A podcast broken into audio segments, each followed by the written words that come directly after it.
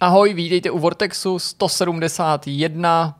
Vítejte kluci. Ahoj, vítejte Ahoj. kluci. Vítejte kluci. Vítejte kluci. Všichni jsme se přivítali, ale vítáme především naše diváky a případně posluchače, kteří dávají přednost audioverzi tohoto pravidelného pořadu, který vychází alespoň videem každé pondělí. Hmm, je to tak na našem YouTube, kam se můžete podívat a najdete tam spoustu dalších videí. A audioverze vychází o víkendu, když nezapomenu ji nahrát.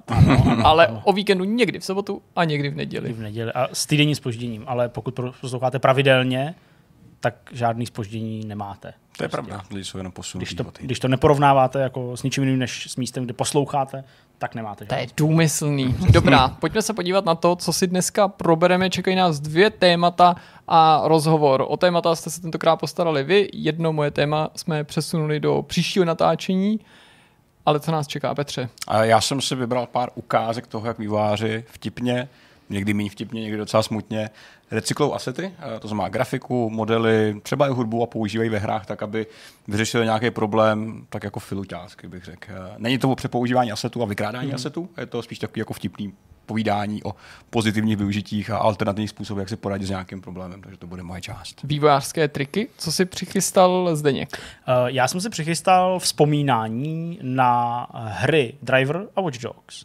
V této spojitosti. Není to moje vlastní vzpomínání. Uh, spojitost mezi těma, těma dvouma značkama nebo sériema se pozastavil magazín VG247 v článku, uh, který chtěl zjistit, jestli je spojení těchto dvou her nebo fakt, že by Watch Dogs byly de facto pokračování nebo evolucí drivera, jestli to je nebo není mýtus. Nechci říkat, že to jsou úplně herní mýty uh, ala Jirka Bigas, uh, trademark a, copyright, ale jí, v podstatě těm redaktorům VG247 jako, oni se nechtěli spokojit s tím, že by to bylo jenom jako mýtus a chtěli Mhm. pátrat, uh, jak to vlastně teda celý vzniklo. A myslím, že ten příběh je ne nějak dlouhý, ale vlastně docela zajímavý. Hm, Okay. No a nechybí v tomto vidcastu ani rozhovor. Tentokrát jsme si povídali o nový český real-timeový strategický hře, která nás vezme do Větnamu, do války ve Větnamu. Titul, který vlastně ještě v době, kdy my natáčíme tenhle ten eh, díl, nebyl oficiálně představený, takže na to můžete hmm. pohlížet jako na svého druhu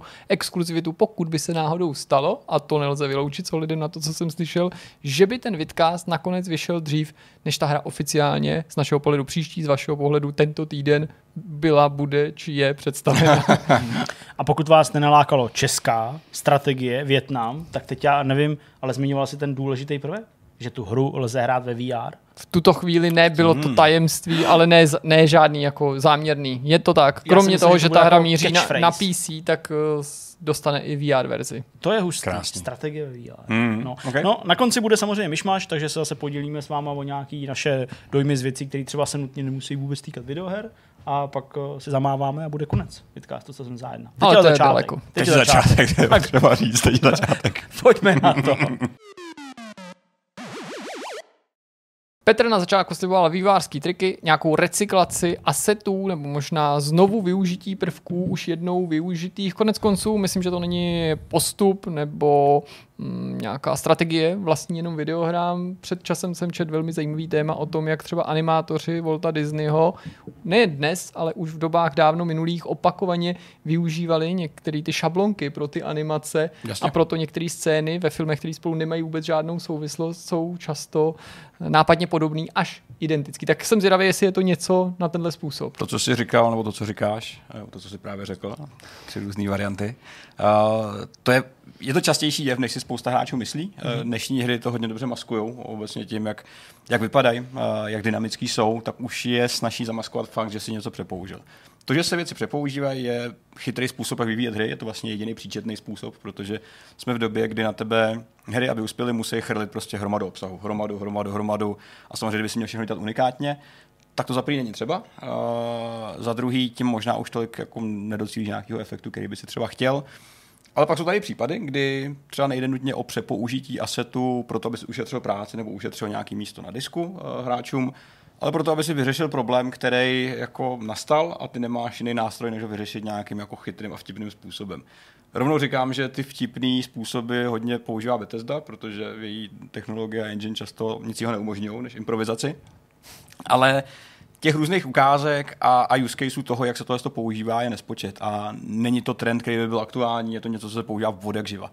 Paradoxně v minulosti to bylo možná o to, o to potřebnější, jsi skutečně bojoval o každý místo v paměti i na úložišti. Skvělým příkladem je třeba klasický Mario, o kterém spousta lidí neví, že dobře používá, ale dobře používá dlouhodobě. Jednoduše, když se mrknete na mraky a na křoví, co to je, je to ten stejný objekt, který je jako přebarvený. Kde je ten efekt tříštícího se skla, když ho člověk ve skutečném světě tak. potřebuje. Já chápu, že to je možná nějaký jako trivia nebo easter egg, který zná každý, ale já to asi slyším poblíž, já, já jsem mi to, to podařilo vytěsnit. Já jsem to nevěděl, nebo takhle, jako nevnímal jsem to. Neměl jsem důvod to vnímat, protože prostě vidíš jednoznačně zelenou, bílou, ale je to úplně, úplně jasný. A jasně, mohl by si říct, všechny kostky jsou prostě kostky přetažené jinou, jinou texturou. Tady to samozřejmě není, není model, který byl potažen texturou. Ale je to maličko, je to prostě blbost, jenom jako ilustračně, abyste viděli, že jdeme tak daleko, abyste si uvědomili, že, že stromky jsou výsledku, že stromky jsou vlastně uh, mraky. To je škandál. To je fakt hustý. Nicméně, je tady mnohem vtipnější případ a to je Perfect Dark 64. Uh, mm-hmm. Jirkova oblíbená hra. Jirkova oblíbená, opravdu oblíbená, nebo je to nějaký, nějaký metahumor? No, ne, který... ne, ne, metahumor to není, ale jako nejsem žádný jako super fanoušek nebo je super tak. znalec, okay. takže tím nechci říct, že jako to, co ukážeš, je něco, co budu stoprocentně vědět. Kež bys věděl a doufám, že budeš. Uh, nebudu mluvit o té hře samotný, je to střílečka uh, z roku 2000. Uh, lidi často si hrajou s různýma moderskýma nástrojema, vys všechny možný game sharky, kdy si do her šťourají a, nějak se je snaží přizpůsobit. A je tady takový příběh, který byl dlouhou dobu záhadou, kdy se parta hráčů vlastně dokázala přes Game Shark dostat do stavu a tu hru si namodovat tak, aby se mohli volitelně pohybovat po tom prostředí. To znamená, mohli si někde lítat, levitovat a proskoumat věci, které by normálně nemohli vidět. Mm-hmm. V jedné z těch scén se ukázalo, že někdo vyletěl prostě mimo, mimo, mimo nějaké hranice toho levelu, který mohl hrát. Konkrétně se to odhrává v, v misi Carrington Villa, eh, mise, kterou určitě budete dobře znát. A všimli si, že když letějí uh, kolem větrné turbíny, tak ta po ní začíná střílet. To je docela nestandardní, větrní turbíny tohle to moc často nedělají. Ani v Holandsku, když jdeš kolem, nestává se, že by to byl jako způsob, jak zemře, že tě zastřelí turbína. A tím pádem pak sluší říct, co se sakra děje. Je to velmi nestandardní jev, který se ti normálně jako hráči nestane. Normálně mm-hmm. se ti nestane, že by si prostě šel kolem a dostal se do téhle části. To prostě nehrozí. A tak si řekli, sakra, to je divný, co s tím ty výváři udělali. Jasně. Výváři potřebovali jednoduše uh, vyrobit takový model, uh, který se může točit. Uh, součástí té mise je to, že ty půjdeš do sklepa, tu turbínu aktivuješ a se začne točit. Což má samozřejmě nějaký efekt a aby si výváři ušetřili tu práci, tak přepoužili klasický Centrigun, který se točí dokola, když střílí. Aha. A akorát na něj namapovali trošičku jiný model. Jinak ta logika je úplně stejná. Je to prostě zbraň, která je zvětšená a naskalovaná a když máš tu smůlu, že jsi v jeho okolí, tak po tobě začne prostě pálit, protože tak se to tomu, prostě nabízí. tomu modelu nebo tomu asi tu prostě zůstalo to chování. Ta logika, zbraně, logika zbraně, která je jako přeskinovaná, eh, je to... Někdo ti prostě řekne, hele Karle, zítra bude zdám build a potřebuju tam ten větrný mlejn. Ty my nemáme ale protože žádnou logiku tak když máš pod čepicí, tak eh, napíšeš eh, Joshovi vedle od stolu a zeptáš se, jestli tam třeba nemá nějaký kver, který se točí a který se dá přepoužít takhle jednoduše. Vtipnější je spíš to zjištění, že si někdo takhle levitoval kolem, eh, kolem těch lopat a najednou po něm začal něco střílet. Vtipný. Na druhou stranu svoji práci to udělalo. Cíl byl jednoduchý, potřebujeme prostě mlane, no mlane, tak mlane to asi není úplně správný slovo. To je větrná turbína. Řekněme tu potřebu větrnou turbínu, potřeba se točila, tak do toho a on to vyřešil. To je jeden z těch jako důvtipnějších případů, který se vlastně docela dlouho snažili mm, lidi vysvětlit. Eh, samozřejmě přesto vedla cesta modování, další modování, aby se prostě dostali do stavu, kdy to skutečně, skutečně nefunguje. Jeden docela čerstvý případ, který jsem si všiml i já a přišel mi divný a uh, neříkám, že já jsem nějaký originál, který to objevil, tak v, v posledním Residentu Evilovi je scéna, kterou vám ukážeme staticky. Ta scéna nic eh, neprozrazuje, nic neříká, neberte v tom, nehledě v tom žádný, žádný záhady. Je tady tahle postava holčičky která tady sedí tak, jak ji vidíte. Uh, ten model je vlastně docela povědomý uh, a možná z toho mohli nedávno vidět. Není to z Devil May Cry 5? Není, je to taky z Residentu Evilu a, mm-hmm. a z relativně čerstvého Rezidenta. Není to nic, nic super starého. A konkrétně to je, to, je to stejný, použité, stejný použitý model uh, Sherry Birkinový z, ze dvojky, který je akorát decentně upravený, má nějaký braille a jiný hadry, ale i to je způsob, jak přepoužívat uh, asety vlastně bez nějakého, bez nějakého negativního efektu. Um, ty to zkrátka nepoznáš, možná se pozastavíš. Já jsem si dokonce říkal, když jsem to viděl, tyhle, A to je zajímavé, že tě to trklo. Teda. Ale ty jsi to Já hrál jsem to docela nedávno, čerstvě, já to mám ještě právě v sítnici, takže jsem to viděl a řekl jsem si, hele, to je nějaký divný, proč by tam byla Sherry? A pak mi to došlo, že to Jo, ty jsi nejdřív říkal, že by to jako že tam mohlo nějaký souvislost link a, dokonce. a že Aha. jako vymýšlejí nějaký jako multiverse, který se teďka ještě neprotnul a možná se protne. Ale z tohohle pohledu to. možná není úplně to jako nejšťastnější využití nebo znovu využití toho modelu. No, protože protože kdyby to pocházelo tak. právě třeba jako z úplně jiné hry, jako je Devil May Cry, byť od stejného studia, tak by si řekl, jasně, jenom to použili, ale tebe to jako vedlo vlastně k milný No, domněnce, že ta scéna má třeba jiný význam, nebo Tak. že ta postava je tam Ano, nějak to záměrně. Ten, ten, jako ten malicious efekt tam je takovýhle. Já jsem si třeba říkal, jako no, vinil jsem výváře z toho, jestli to není náhodou jako nějaký způsob, jak, jak hráče nalákat na nějakou falešnou stopu. Uh, nebyl. Uh, těch jevů, uh, kdy se modely přepoužívají i v rámci jedné hry několik. Když se podíváte na obličej Chrisa Redfielda a na obličej jednoho z pozdějších monster nebo vojáků, který potkáte, tak používá stejný model. To vám tady nebudeme ukazovat, protože je to částečně mm-hmm. spojený s příběhem, ale uh, je to jednoduchá ukázka toho, jak jenom uh, řekněme, úpravou fousů, uh, nějakého lehkého meše na obličej, prostě docílíš úplně jiného efektu se stejným modelem bez práce. Krásný, elegantní, a, ale funkční. To, co mám dál, je jeden z mých nejoblíbenějších. Hele, když potřebuješ Petr se stůl, směje už na začátku, to bude dobrý. Stůl je prostě stůl. V normálním životě prostě nemůžeš nahradit. Nebo takhle, jako stůl můžeš použít řadu věcí. Jo, stůl má plnit jednu zásadní věc. Má prostě držet věci, ať už nahoře nebo v nějaký přihrádce. Tak to je lavička, skříň a ještě něco dohromady, ne? To, co vidíte, tak je, řekněme, v level designu Skyrimu klasický nordský stůl, a do kterého si můžete něco dát. Nordský, myslíš jako severský? Ne, v tomhle případě je to nordský. Jo, vlastně to jsou nordo, no, Nortové, jasně, no. Já jsem se teďka to odehrál, myslel jsem, že jsi mě nachytal. Ne, to zvládnul ne. jsem to, zvládnul jsem to vyřešit. To, co se tváří jako stůl, je ve skutečnosti skříň, kterou někdo položil pod Jo, zem a akorát vytáhnul nahoru. Jo. Hele, zase splní to svoji práci. Eh, Neříkám, že jsou takhle řešení všechny, všechny stoly ve Skyrimu, to ne, ale drtivá většina toho, toho designu ano. To je Není, hustý. není, to jako, není to jako hrozný bordel, pak jako když by udělali, když by to uřízli ten model, tak máš o pár polygonů míň. Já to chápu, na druhou stranu ty ten model musíš vykreslit jako unikátní, máš to v paměti, musíš mít jako separátní model, který ti žere nějaký místo.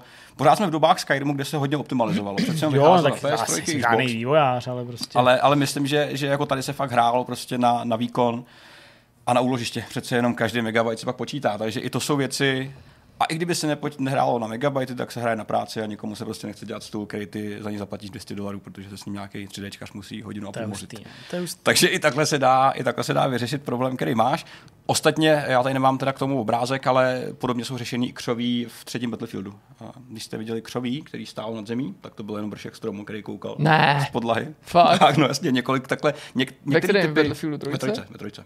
to je dobrý. Doufám, že to pak s tím hypotetickým remasterem, který přijde teďka s novým, nevyřešit. To musí zůstat. Chci, aby byly stromy pěkně pod podlahu, jenom koukali z vršku. Neuvěřitelný. Malé věci, které tě prostě nenapadnou.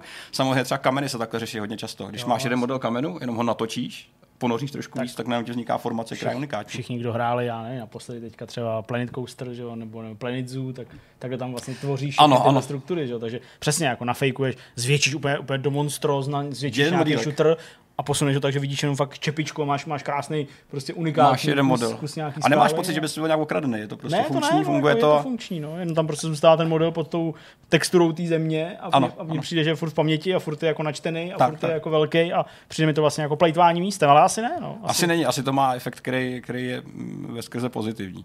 Další věc, eh, která mě přivedla na, na myšlenku, teďka jsem viděl svoji sestru hrát po Spider-Man 2018, tak jsem si uvědomil jednu věc. Tohle má Fisk? Uh, tohle to je Fisk, přesně tak, Kingpin, uh, jeden z prvních bossů, který vlastně Jo, jo. potkáte. Jo, jo. Jo, Mhm.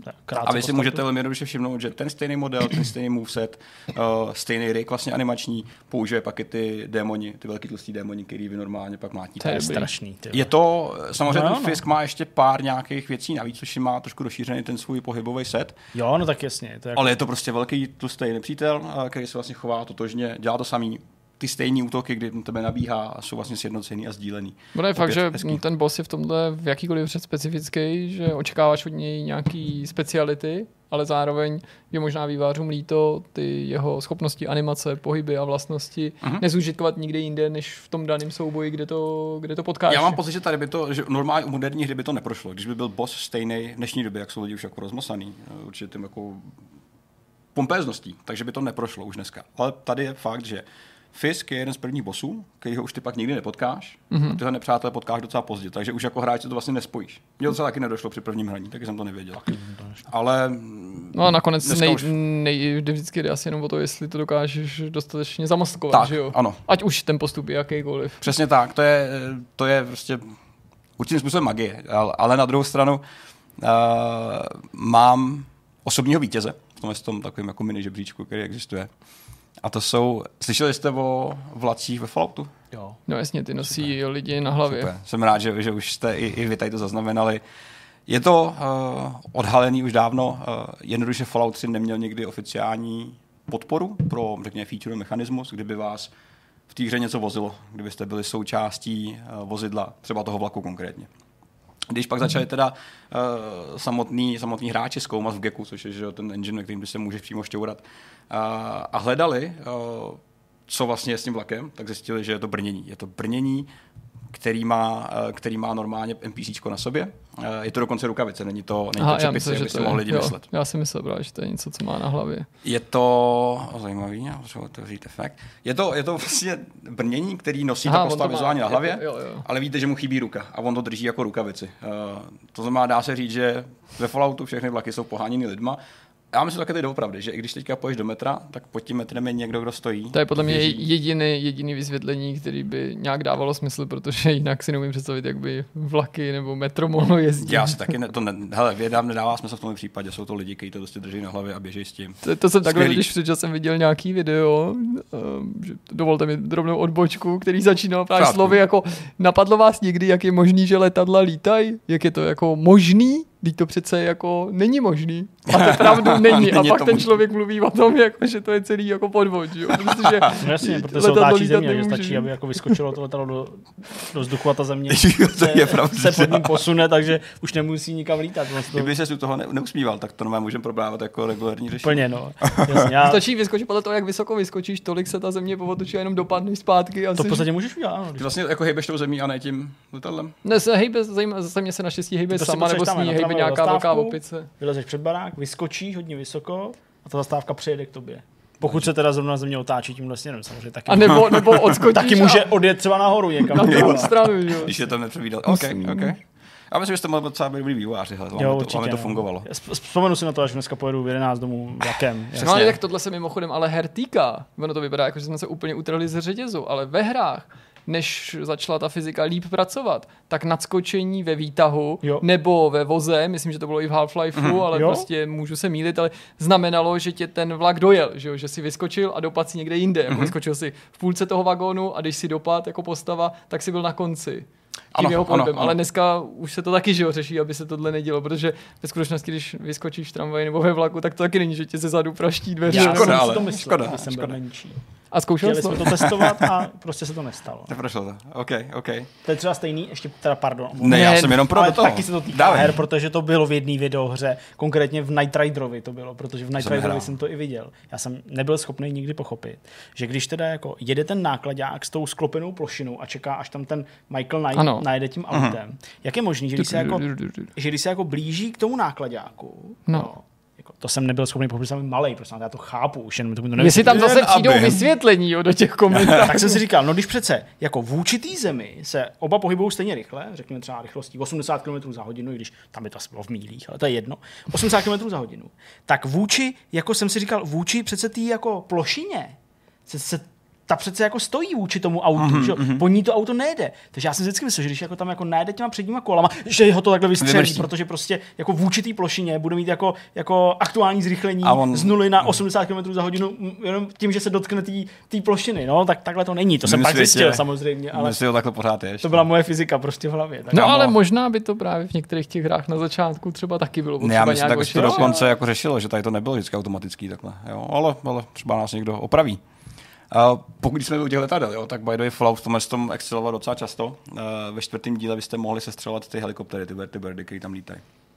Což taky není normálně feature, kterou by, kterou by uh, Fallout někdy měl. Jako pohyblivý stroje, uh, který ty by si mohl zaměřovat. Jsou tam nějaký různý uh, palební věže, ale to jsou prostě nepřátelé, kteří jsou označený jako, jako lidský nepřátelé, nebo jako mechanický, ale roboti. A aby si mohl sestřelovat ty letající helikoptéry ve Falloutu, tak byly označený jako živí nepřátelé. Taková maličkost, jenom je to vlastně jako malinký label někde v engineu, který ty přepneš a co předtím nebylo možné, tak najednou možný je. A trošku lepší ukázku toho, jak se dá um, asset a grafika, jako řekněme, tesat, jak se s ní dá pracovat, tak nabízí třeba Destiny. V Destiny je vlastně nepřítel celkem generický, který se jmenuje, což je ten Spider Tank, uh, netřeba to nějak asi dál popisovat. Uh, pěkný modílek, tady používám přímo uh, od Bungie nějaký high poly model, který ale víceméně v trošku degradované formě je i ve hře. Výváři samozřejmě potřebovali vytesat řadu různých bossů, unikátních nepřátel, který jsou víceméně na závěru různých raidů. To by měly působit nějakým způsobem pompézně, ale i to je často dost náročný proces. Uh, takže k čemu došlo? Uh, no, Téměř, téměř. Uh, vývářka Kelly Snyder, která to dokonce uh, dělala model právě toho bose, a která se o tady to podělala na Twitteru, tak použila toho Spidera uh, jako, jako základ, aby z něj vybudovali Axise. Axis je ten, ten extrémně komplikovaný, vizuálně komplikovaný boss, který byť se zdá, že je úplně nový a úplně unikátní no. a který je vlastně na konci toho raidu Breath of the Machine, tak ale vychází kompletně vlastně, co se animačního rigu týká, právě z toho Spider Tanku.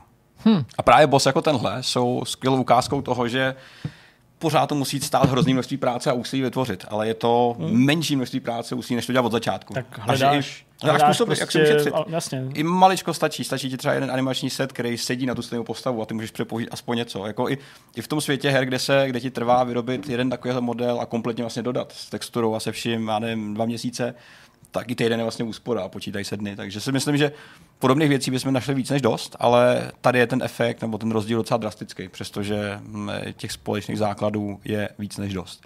Dva poslední, eh, dvě poslední ukázky. Uh, mistři uh, ve Warframeu, výváři, co je Warframe, jak se jmenuje to studio, prosím? Um, Digital no, Extremes. Digital Extremes, ano. Tak hele, ty jsou, by měli jedničku na vysvědčení z přepoužívání asetů. Těch případů a různých analýz toho, co kde leží, co bylo použité jinde, je nespočet. Já jsem vybral dva hezký případy. Jeden je jetpack. Eh, jetpack, eh, třída Ranger má na sobě jetpack. Eh, to je odpalovač raket. Skoro. Je to, když se podíváte na ten detail tady, tak ten vám teďka ještě nic neřekne. Jo, ale je docela symetrický, máš to nějaké dvě strany. Jako, troje dveře za sebou. Nande. Téměř. Jsou to čtyři, čtyři optikory na sebe nalepený, což jsou laserové pušky který byly slepený, který byly slepený dohromady. To je docela vtipný. Slepený dohromady, aby vytvořili nějaký vlastně jako baťoch, který působí jako jetpack. Není, nejsou složení jenom z těchto z těch, ale drtivá většina toho stojí prostě na čtyřech slepených bouchačkách dohromady, z čehož máš následně jetpack. Není to první ani poslední příklad. Například kontejnery s municí, který ty sbíráš, tak jsou použitý i jako vlastně pohony ne. letajících. To už hodně No je to trošku takový číp, ale hele, když vidíš první tohle, pak tohle, tak ti to vlastně nedojde. Je to, je to jako trošku naskalovaný a přebarvený, ale je to ta stejná věc, eh, která se dá použít. Říkám, eh, ve Warframeu je takových věc, věcí desítky. Eh, je to fakt no. jako na celovečerák to slepit dohromady a mluvit jenom o Warframeu. Ale zase nezdá se, že by lidi měli o Warframeu nějaký zkreslený mínění eh, kvůli těmhle věcem. Nezdá se, že by to ani vnímali reálně. Ale možná je lepší to nehledat někdy, aby člověku se nezbořily ty iluze. Tak, jakože máme ty skvěle vyladěné hry, kde každý, eh, každý kout prostředí je úplně unikátní. Někdy je lepší žít v iluzi. No já myslím spíš kvůli tomu, že ne, že by si musel podezřívat nutně výváře z lenosti nebo ze snahy ušetřit, ale prostě když ti to někdo ukáže, mm-hmm. tak pak už vždycky uvidíš znášející se plošinu, kterou pohání čtyři bedny s nábojem. Nebo ano, to jo, má být. jo, že už to jako nikdy si neodmyslíš. Asi tak, jako když jsem přišel do levelu a Zdeněk mi ukázal v obale Resident Evil 6, že tam je úplně něco jiného. A prostě už ten Konec. obal je zničený jako na Už neuvidíš nikdy nic. OK, hele. To je nějaká ta... Mám to říkat nebo jako? Ne, asi ne. Ne, dobře, tak já to OK, OK, pak po natáčení. Uh, já už zase neuvidím nic jiného, než lidi, co běhají pod těma metrama a vlakama v metru dole. Bohužel. A poslední příklad, který chtěl ukázat, tak eh, na přepoužívání asetů si například Telltale ještě předtím, než eh, začali, než začali dělat hry s originálním příběhem, uh, založili celý nápad, nebo řekněme celý business case. Já vám to nemůžu ukázat, pokud vám to vám, vy to uvidíte, vy to uvidíte dodatečně. A to je přepoužití dvou postav. Pokud si pamatujete, tak Telltale dělali vlastní pokr. Uh, no, no, jasně. Pokr. Tím nějak začali, byla to jedna z prvních věcí. Přesně tak, byla to jedna z prvních věcí, kde byla postava Borise Krinkla. Uh, plešatá postava s knírem, která byla úplně jedna ku jedný, s knírem, který byl odebraný a řasama otočenýma nahoru, použitá v jejich další hře. Uh, ale pak to samozřejmě nevyšlo. Pak se ukázalo, že ten záměr, který si původně přinesli i do dalších her, do Walking Dead, tak nemohl fungovat. Všichni žili v tom domění, že můžeme přepoužívat postavičky a modely, bohužel to nedovolila stylizace výsledku. Byť to byl všechno cel shade, uh, tak každá z těch her měla tak unikátní vizuál ve smyslu barevnosti a ve smyslu nějaký jako celkový vizuální komunikace, že to nakonec nešlo. A říká se, že i tohle byl jeden z důvodů, proč to vlastně tak flákali, no, proč jim to dělalo takový problémy vydávat hry konzistentně, uh, pravidelně, uh, než si vlastně jako uvědomili, že tohle to prostě nebude fungovat a že musí do toho všeho vložit trošičku víc práce. Ale oni si na tom biznis docela jako založili, i na tom přepoužívání. Myšleno dotažený jako až úplně ad absurdum. Přepoužívání engineu vlastně celého. Tam je to už ne úplně o asetech, ale o vlastně celý koncepci, že, která se unaví o to rychlejš, eh, jo, když jasně. No. prostě hraješ si stejné hry dokola, když se obměňují. Pamatuju na, na, tu recenzi té hry o trůny. Prostě to bylo. Pro mě byl takhle zase ten Batman, jako byť to nebyla jedna jo. z těch nejhorších sérií, to bych nechtěl jako říct. Pěkný, takový ty jako Měl dobrý momenty, když teda třeba technicky byl v hru za strašným stavu, jo, že tam se trhal, zasekával, ale to vem čert, mm-hmm. jo, ale že už jako já, i Batman, i Telltale, i celý ten koncept byl tak vyčerpaný, uh-huh. že už si ani neviděl jednu z těch slušnějších, ale úplně si říkal, Kristova, no, už, už se na to vybodil. už, už, už toho bylo dost. Ale tady jsou nějaké jako jenom viditelné ukázky toho, kde to Jasně. je vidět. V každé hře je toho nespočet. Eh, veškerý animace postavy hrách, bojovky na tomhle byly stavený ve své době, ještě dneska už to tak častý není. Mortal Kombat je třeba hodně unikátní už a postavený na individualitě ale je to zkrátka normální věc, eh, že se věci přepoužívají a vlastně docela zázrak, že to zvládají výváři takhle maskovat. Tak, hmm. tak jako tak dobře, že to prostě nemáš pocit, že ty, to je něco, co už jsem viděl tak milionkrát.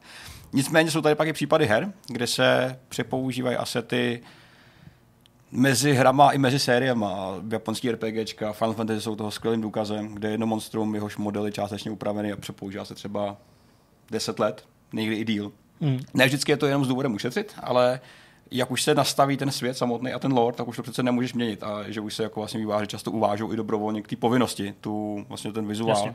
zachovat stejný tak, jaký byl. Takže všechno má nějaký důvod a nějaké vysvětlení. Ne každý kopíruje asety pro to, aby jako z toho něco vytřískal nebo to nějak ohejval a vys jako vlaky nebo skříně pod, pod podlahou.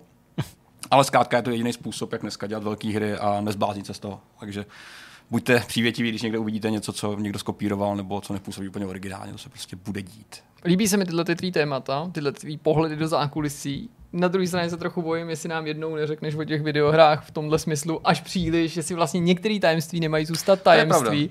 A můžeme navázat samozřejmě přes jingle, ale na Zdeňkovo téma, hmm. protože při tom tvém povídání jsem si vzpomněl, to je trochu jiný druh recyklace, jak se třeba recyklovaly modely hmm. a že v Assassin's Creed 2 nebo Brotherhood, v jednom z těch prostě prvních, ve scéně ze současnosti, když se pohybuješ s Desmondem po parkovišti, hmm. tak ty auta všechny, co tam stojí, jsou ze série Driver.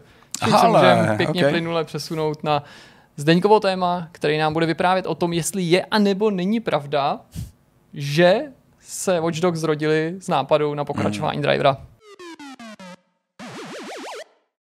Musím upřímně říct, že jsem moc vědavý, jak to v tomhle případě dopadne, protože nám asi neuniklo, podobně jako některým našim divákům, že se tenhle týden o tom mluvilo, že ano. je tu nějaká souvislost mezi prvníma Watch Dogs a nápadem na pokračování drivera, ale až do nedávna jsem si myslel, že jedinou souvislostí jsou autoři drivera nebo jediným spojovníkem. Vlastně. O nich se vědělo, že se na sérii Watch Dogs podílí a že jsou to ti specialisté, kteří se snaží ladit ten jízdní model. Konec konců vzpomínám si, že když jsem recenzoval Watch Dogs 1, že jsem tam konkrétně i tohle v té recenzi, myslím, zmiňoval, nebo jsme se o tom bavili v nějakých streamech, že je mi to až divný, že ten jízdní model působí ne až tak záživně, Aha. když ho přece dělalo studio Reflexive, říkám to správně, Reflections. Reflections. Reflections. Reflections. Britský studio Ubisoft Reflections. Uh, ano, to je pravda, oni nedělali jenom jízdní model, dělali dokonce většinu závodních uh, misí mm-hmm. ve hře Watch Dogs a taky zpracovali takřka všechny interiéry budov, které se objeví mm-hmm. uh, v nějakých cutscénách, v nějakých samozřejmě uh, hratelných sekvencích. To byla jejich práce na tom. Ale ta cesta k tomu, že spolupracovali s Ubisoft Montreal právě na téhle hře, to je ještě hrozně jako dlouhatánský a musíme to začít rozplítat od samého začátku. Mm-hmm. Uh, ano, na začátku je prostě nějaká mm, domněnka, že skutečně Watch Dogs je něco, co původně byl driver, nebo měl být driver. Ale shodou nějakých okolností se z toho stali Watch Dogs. Uh-huh. Jsou lidi v herní branži, a jsou to i někteří z aktuálních zaměstnanců Ubisoftu, kteří to budou popírat a kteří budou říkat, že to není pravda. A to je něco, co se dozvěděli redaktoři VG247, který zpracovávali tohleto téma. A tam vlastně jako měla ta jejich pouť uh, za hledáním odpovědi skončit. Jenomže jsou to novináři, zvídaví lidi a nechtěli se spokojit s vyjádřením prostě zástupců Ubisoftu. Uh, konkrétně to byl šéf Ubisoftu North America, Lauren Detok, uh, a prostě ten jim měl říct, že to je mýtus, mm-hmm. že to je prostě hloupost a že to prostě jako není.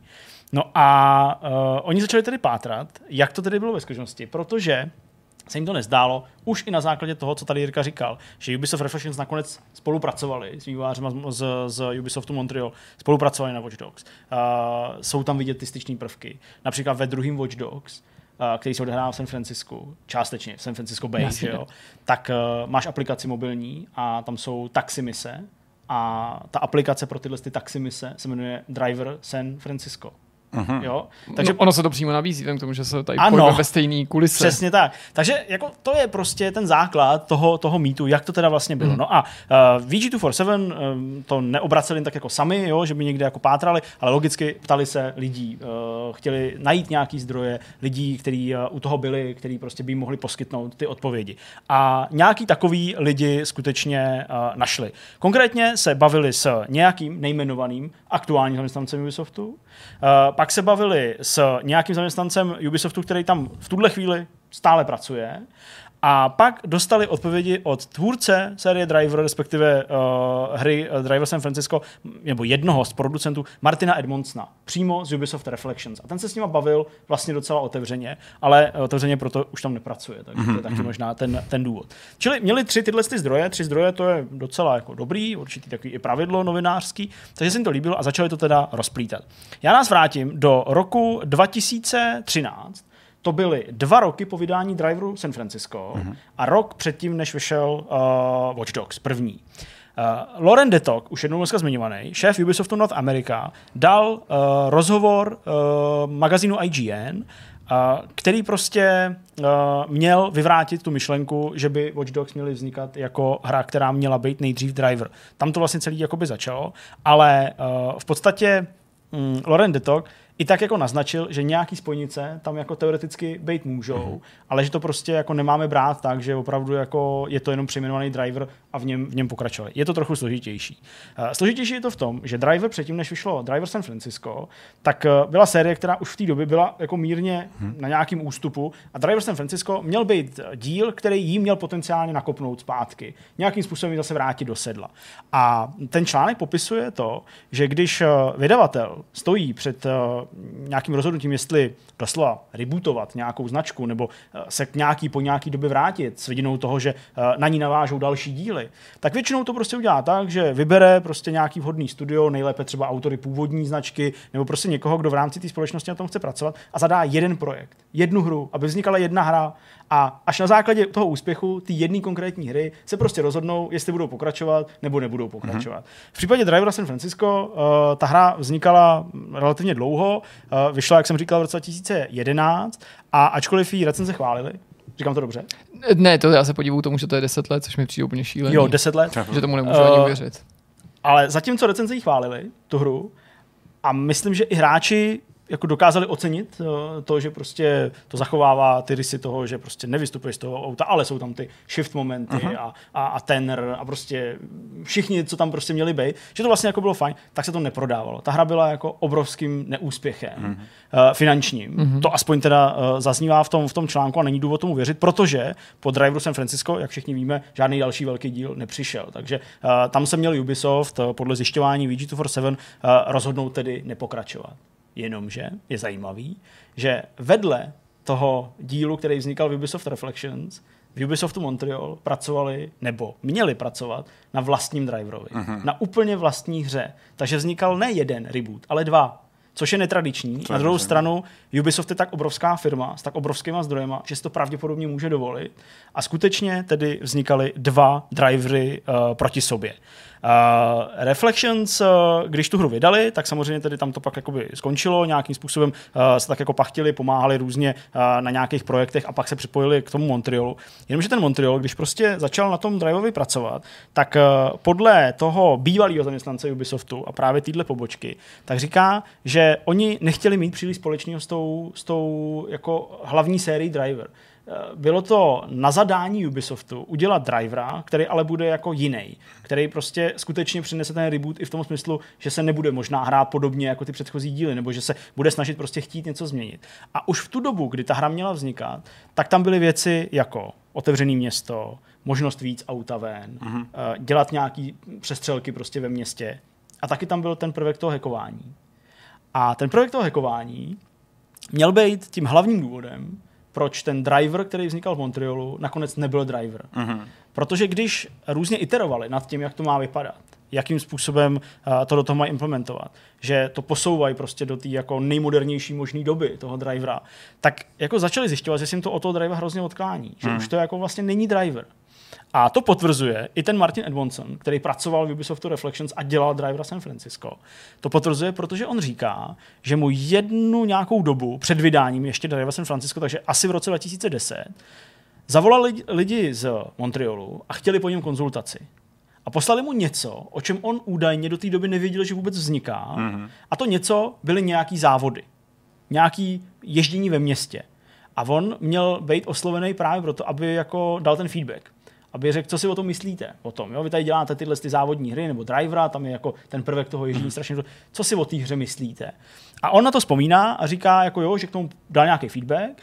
Říká, že to bylo ve velice rané fázi, kolem roku 2010, ve velice rané fázi a že v tom demu, který on pak obdržel a na základě kterého dělal ten nějaký svůj posudek, takže v tom demu nebyly ty věci, jako je hackování jo, a to, co pak bylo Watch Dogs.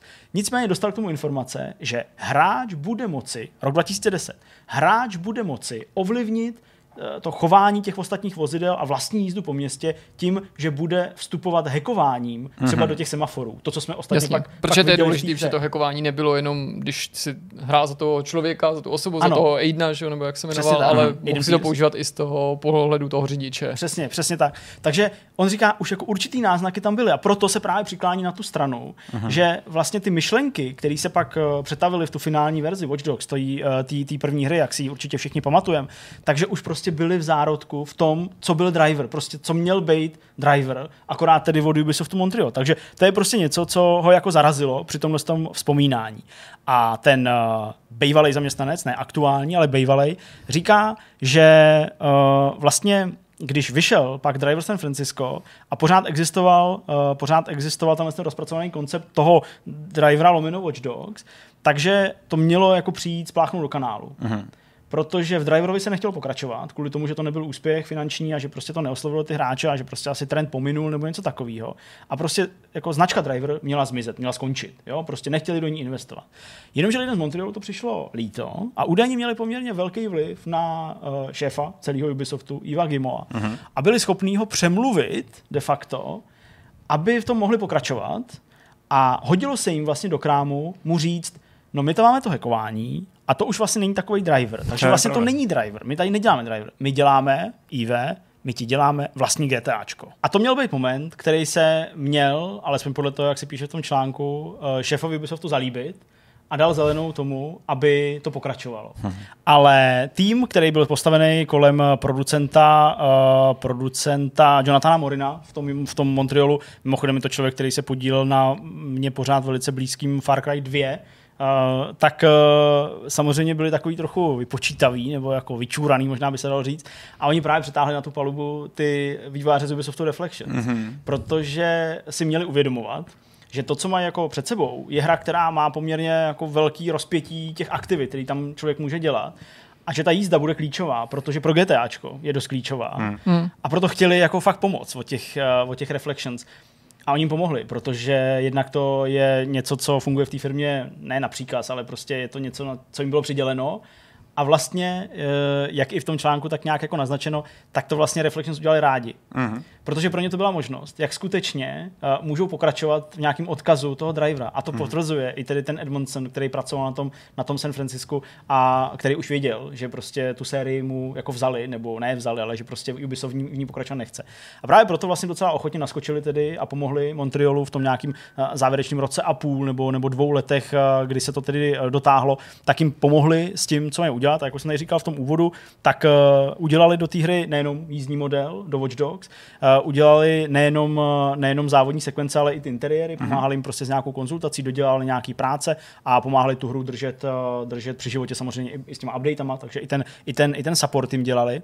A v tom povídání, v tom, v tom článku, uh, ten uh, aktuální zaměstnanec, nejmenovaný Ubisoftu, popisuje, že to je úplně pochopitelný a zcela přirozený. A vlastně tady potvrzuje tu domněnku, že došlo určitou evolucí drivera k Watch Dogs a že je to úplně přirozený. Hmm. To je totiž jediný způsob pro velké firmy, a myslím, že si to umíme celkem představit, jak vlastně přinést nějakou novou 3Ačkovou sérii. A to, že vezmeš něco, co je populární, co hráči znají, pořád to vyvíjíš, pořád přichází nějaký tlak od určité části hráčů, která jako volá po změnách. Já vím, že tady velká část konzervativních lidí, kteří prostě chtějí jenom každý rok to své Call of Duty, každý dva roky nebo rok prostě Assassin's Creed a když se to mění, tak jsou trochu naštvaný mm. a mhm. je to vidět, že jo. Ale prostě když začneš posouvat ten koncept té původní hry dál a dál a dál a dostaneš se pryč, tak se to v jednu chvíli odštěpí a pak do toho prej vstupuje to štěstí nebo mm. ta mhm. náhoda, jestli máš silnou osobnost v tom týmu, ten producent, jestli je právě jako v nějakým dobrým rozpoložení s tím vedením a jestli je skutečně jako schopnej vysvětlit tomu vedení, přimět to vedení, že teď se nám tady narodila nová třiáčková série a tohle bude hit a, a, a bude, to, bude, bude to fungovat, protože to má pár styčných prvků tady s touhle hrou, ale je to vlastně jiný, takže to nemůžeme takhle pojmenovat. Mm-hmm. A to se právě stalo s, s Watch Dogs, ale údajně se to stalo i prostě s Assassin's Creed a Prince of Persia. Uh, že je to prostě jenom posunutá evoluce mm-hmm. toho, co prostě byl Prince of Persia, parkour jo, a tak dále, tak dále. Prostě je to jediná možnost, jak velké firmy, které nerady riskujou, tak můžou tohleto, udělat.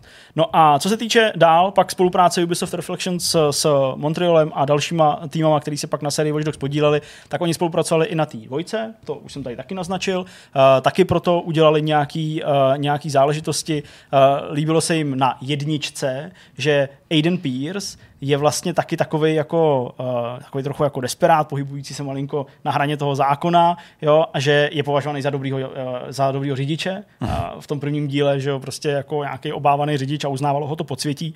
Uh, údajně do toho byli schopní i promítnout nějaký prvky, které chystali oni pak sami třeba pro nějaký své vlastní projekty, nebo už i v driverovi byli, jako je takový ten car stealth, že prostě mm. jo, někdy jako zastavuješ, jo, vypínáš světla, že jo, a to všechno ve v uličkách taky, taky bylo přesně v uličkách mm. se, uh, se pohybuješ, takže vlastně byli fakt jako rádi, aspoň z toho vyprávění to z toho vyplývá, že jako mohli pokračovat částečně v té hmm. práci. Vrcholem toho spojení, a je to spíš takový jako pomrknutí, ke kterému samozřejmě musel dát někdo souhlas, to nebylo jenom jako, že tam nějak gerilově dostali, je právě název té aplikace Driver San Francisco, trochu stylizovaný, ale v té aplikaci je to prostě v levém horním rohu na tom mobilu, na tom mobilu toho hrdiny druhého dílu jasně vidět.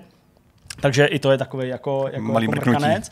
No a celý to vlastně končí tak jako dostracena v tom smyslu, že Driver San Francisco, nebo Driver jako takovej, prostě skončil asi na nezájem těch hráčů v té době, hmm. který ten zájem jejich nebo nějaký trendy jako velili k něčemu trochu jinému a prostě mainstream se toho nechyt, hmm. už ho to prostě neoslovilo což ale neznamená, že se to nemůže změnit. Mm-hmm. A to si myslím, že taky jako už napříč herním spektrem historií, jaký sledujeme 20 let, 25 let, tak si myslím, že, že to jako je vidět, že ty mm. trendy se prostě mm. otáčejí a mění. A většinou, když přijde nějaký hlad po nějaký sérii, po nějaký době, tak pak to je hit sám o sobě, jenom protože se ta značka vrátí. Mm, I když třeba v porovnání s jinými modernějšíma akcema nebo hrama podobného střihu třeba nemá ty prvky, nebo prostě uh, přichází s trochu zastaralým nějakým mm. přístupem. A to se může potenciálně u toho drivera stát, protože je to, jak říkal Jirka, už prostě 10 let, kdy vyšel poslední díl téhle série. Myslím tím jako nějaký plnohodnotný, já že tam byl ještě nějaký. Něco nějaký bylo na DSK nebo něco takového. Ale jako to, nechci být neúctivý, ale prostě z té hlavní linii to prostě dál nepokračovalo. Tak hmm. uvidíme Je to, je to škoda, já musím říct, že mám drivera strašně rád a že mě to mrzí, že na to San Francisco nic dalšího velkého nenavázalo, protože mě se ta hra naopak zdála výborná a vlastně jsem se nikdy asi nezajímal o to, jestli měla, anebo jsem to do té doby nebo do dneška dávno zase zapomněl, jestli měla komerční úspěch nebo ne, tak ty samozřejmě to, jak jsi to dal do souvislostí, Jo. dává smysl, pokud se to neprodávalo, je jako logický, že třeba nebyla ochota na straně vydavatele pustit se do nějakého dalšího projektu, ale já jsem na ty výváře opakovaně v těch uplynulých letech vzpomínal, že mě třeba mrzelo, že eh, na jedné straně dostali příležitost vyzkoušet koncept jako Grow Home, věc, která vznikla Ano. interně, měla to být spíš prototyp nebo taková hříčka, vyvinula se v plnohodnotnou hru, to byl takový jako úkaz ve své době a bylo to samozřejmě fajn, ale nemyslel jsem si, že eh, Grow Home a jak se jmenovalo to druhý Grow Up nebo nějak takhle, To jako pokračování. nevím, že, že, to že to jako jsou prostě jedny z jejich posledních samostatných her, že se pak z nich stane takový jako support studio, něco jako se to stalo eh, Criterionu v podkřídli EA, který dlouhý léta jenom podávali pomocnou ruku Hmm. dalším vývářům, protože mi přišlo, že to nebylo jako důstojný uh, takového slavného týmu. Oni Hmm. mají kromě, kromě drivera na kontě třeba Stuntmana, pokud se nemýlim. Ano. A určitě i další tituly, na který si třeba teďka nevzpomeneme. A co se týče třeba právě toho srovnání, jako vlastně Jo, Watch Dogs, notabene GTAčko, je určitě jako větší hra. Ne, nejen ve smyslu jako rozsahu toho světa, ale především těch aktivit a toho, co tam můžeš dělat. A je to přece vždycky neznamená jako lepší, nebo že to je ten jediný způsob. A vlastně by mě mrzelo, kdyby ta nižší poptávka po něčem, jako je driver, byla způsobená tím, že tenhle typ těch specifických sandboxů nebo městských akcí, takových jako víc filmových, ne, ne, ne tak sandboxových, spíš jako, že seš v otevřeném světě, ale že jsi nějaký lineární průchod těma misema, že se to jako lidem nelíbí a že, že, že, že už po to není zájem, protože ne vždycky, nebo v některých těch dílech drivera si mohl i z toho autonoma vystoupit třeba. Ano, no. Ale mě to vlastně tam nikdy až tak nelákalo a líbilo se mi, že se to San Francisco vrátilo k tomu, že nemůžeme vystoupit. Chápu, že se nezdaleka každému líbilo pak to vysvětlení toho, toho shiftování. to je ještě něco jiného, protože to bylo z hlediska příběhu prostě strašně těžké to vymyslet, proč to můžeš dělat, ale herně to fungovalo skvěle. A mě No to vlastně hlavně- neurazilo ani, ani, ani, ani Jasně. příběhově, ale chápu a dokážu si představit, že bychom to tak třeba my teď museli cítit, že pro řadu lidí byl driver možná v případě toho San Francisca, těch mladších hráčů nebo vyhledávajících co nejopulentnější moderní zážitky, jakýmsi jako slabým odvarem GTAčka, že si možná říkali, hele, v GTAčku může dělat úplně to tež a milion věcí navíc. Ale já vlastně někdy nechci těch milion věcí Jo, navíc. Já chci, jo, aby to bylo jako skondenzovanější, zhustěnější a jsou tu i jiný takovýhle hry, který ti třeba umožnili vystoupit, když bych se bavil o těch městských akcích, ale vždycky to tam pro mě taky bylo trochu navíc. Namátkou třeba Getaway pro PlayStation 2. Mhm. Skvělá prostě hra, která právě nejsilnější byla v těch autech, v tom Mhm. popojíždění tím Londýnem. Už slabší byla právě v té akci podle mě, ale buď jak buď, i když se tam dalo vystoupit, tak z dnešního pohledu zase by to neuspělo, protože to bylo hodně jako lineární, Hmm, hmm. vlastně ti to nenabízelo ten sandbox a tak. No. Hmm. Jo, určitě. Já jenom tady jsem ještě projížděl, na čem dělali nebo spolupracovali, tak mají vlastně i Destruction Derby jako, jako support tým u sebe. A oni pak teďka v této aktuální době uh, skutečně jako ke všem hrám, takřka, který jako vycházejí, podíleli se i na Watch Dogs Legion, mimochodem, Mhm. zase, zase těma jízdníma uh, záležitostma, tak vždycky právě jako přidávají tam ten jízdní prvek. A třeba u uh, Ghost Recon Wildlands ten celý jízdní model je jejich. Aha, okay. Ale připadá vám to jako něco super zajímavého. Já myslím, že to spíš nadávalo. Už No, jako, že to. No, nějak ale tak oklestit. i, jako, i, i Watch Dogs Legion si zejména právě na No, ten Watch pocit Dogs ovládání to je aut úplně- stěžoval, ale Mm. já bez ohledu na to, jestli tomu přispějou nebo ne, jakože ta jejich pomoc asi je na těch projektech znát a ať už to dopadne dobře nebo ne, já bych jim prostě přál samostatný projekt. O tom Mm. jde, že aby nebyli tím support týmem, ale aby byli tím lídrem A toho oni daného ho- titulu. Fakt nedostali, kromě, kromě prostě těch zmiňovaných Grow Home a Grow Up, no. Od té doby, co vydali, co vydali, co vydali Mhm. ten, uh, jasně, Driver San Francisco. No, tak tak. Pracovali i na Starlinku mimochodem a na Just Dance taky spolupracují. Just Dance. Slovy podávají pomocnou ruku i k titulům, všechno nejsou jako jejich specializací nebo v jejich jako nějaký odbornosti. Je to škoda, no, určitě jo. Tak uvidíme, třeba vznikne ten hlad, no, pro tom driverovi zase prostě po, po nějaký době, je to 10 let, tak ještě třeba počkáme 2-3 roky, pak to začnou hráči vytahovat, někde se to objeví, a někomu tam v hlavě přeskočí trochu a řekne, no. je, je, je, na čase, ale První bude remaster nebo remake. Přesně, vyzkoušíme se na remaster remakeu. Uh, myslím, že podobnou cestu musel urazit i Prince uh, v Ubisoftu. Myslím Prince of No, Persia. no a taky se dočkáme nejdřív taky té se dočkáme vylepšené no, verze. vylepšený verze, která teda, no jasně, no to nebudeme se zatahovat. Tak jednička by byla sázka na jistotu, ale v případě toho drivera by bylo hodně zajímavý, kdyby někdo jako dotah k dokonalosti nebo vylepšil Drivera trojku, mm-hmm. který jako byl vlastně docela dobrý, ale trpěl na spoustu nemocí. Kdyby ty nemoci někdo vzal a opravil to, ale nechal tam ty dobré věci, takovou tu jako filmovou výpravu. Ty města byly mimochodem strašně zajímavé, co tam bylo. Tam bylo Nice, bylo tam Istanbul, myslím. Istanbul tam byl, ano. A co bylo to první? To bylo něco ve státech právě. Že to bylo bylo- druhý, Istanbul byl třetí a první. Mohlo to být nějaký právě takový to Chicago nebo něco takového? Ne. Chicago to nebyl, Miami možná. Miami, Miami to bylo, ano. Nahoře byl Miami. Jo, Možná Miami. Miami. Mhm.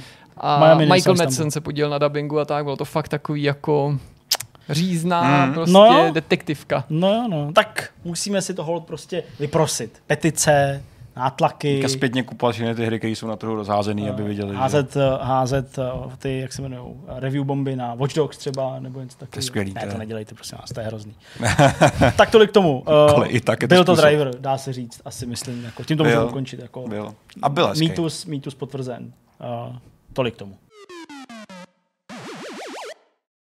Naším dnešním hostem je Igor Žmajlo, který společně se svými kolegy pracuje na strategické hře Leave No One Behind, která přenese hráče do Větnamu. Zabojujeme si ve Větnamu. Vítej u nás. Ahoj Igore. Ahoj, Ahoj. děkuju. Moc krát díky, že jsi přijal pozvání do našeho pořadu a já tě požádám, jestli by si na samý začátek mohl trochu představit sebe, případně svý spolupracovníky ještě předtím, než se pustíme do vaší novinky. Tak eh, no, a jak to teda pojmout?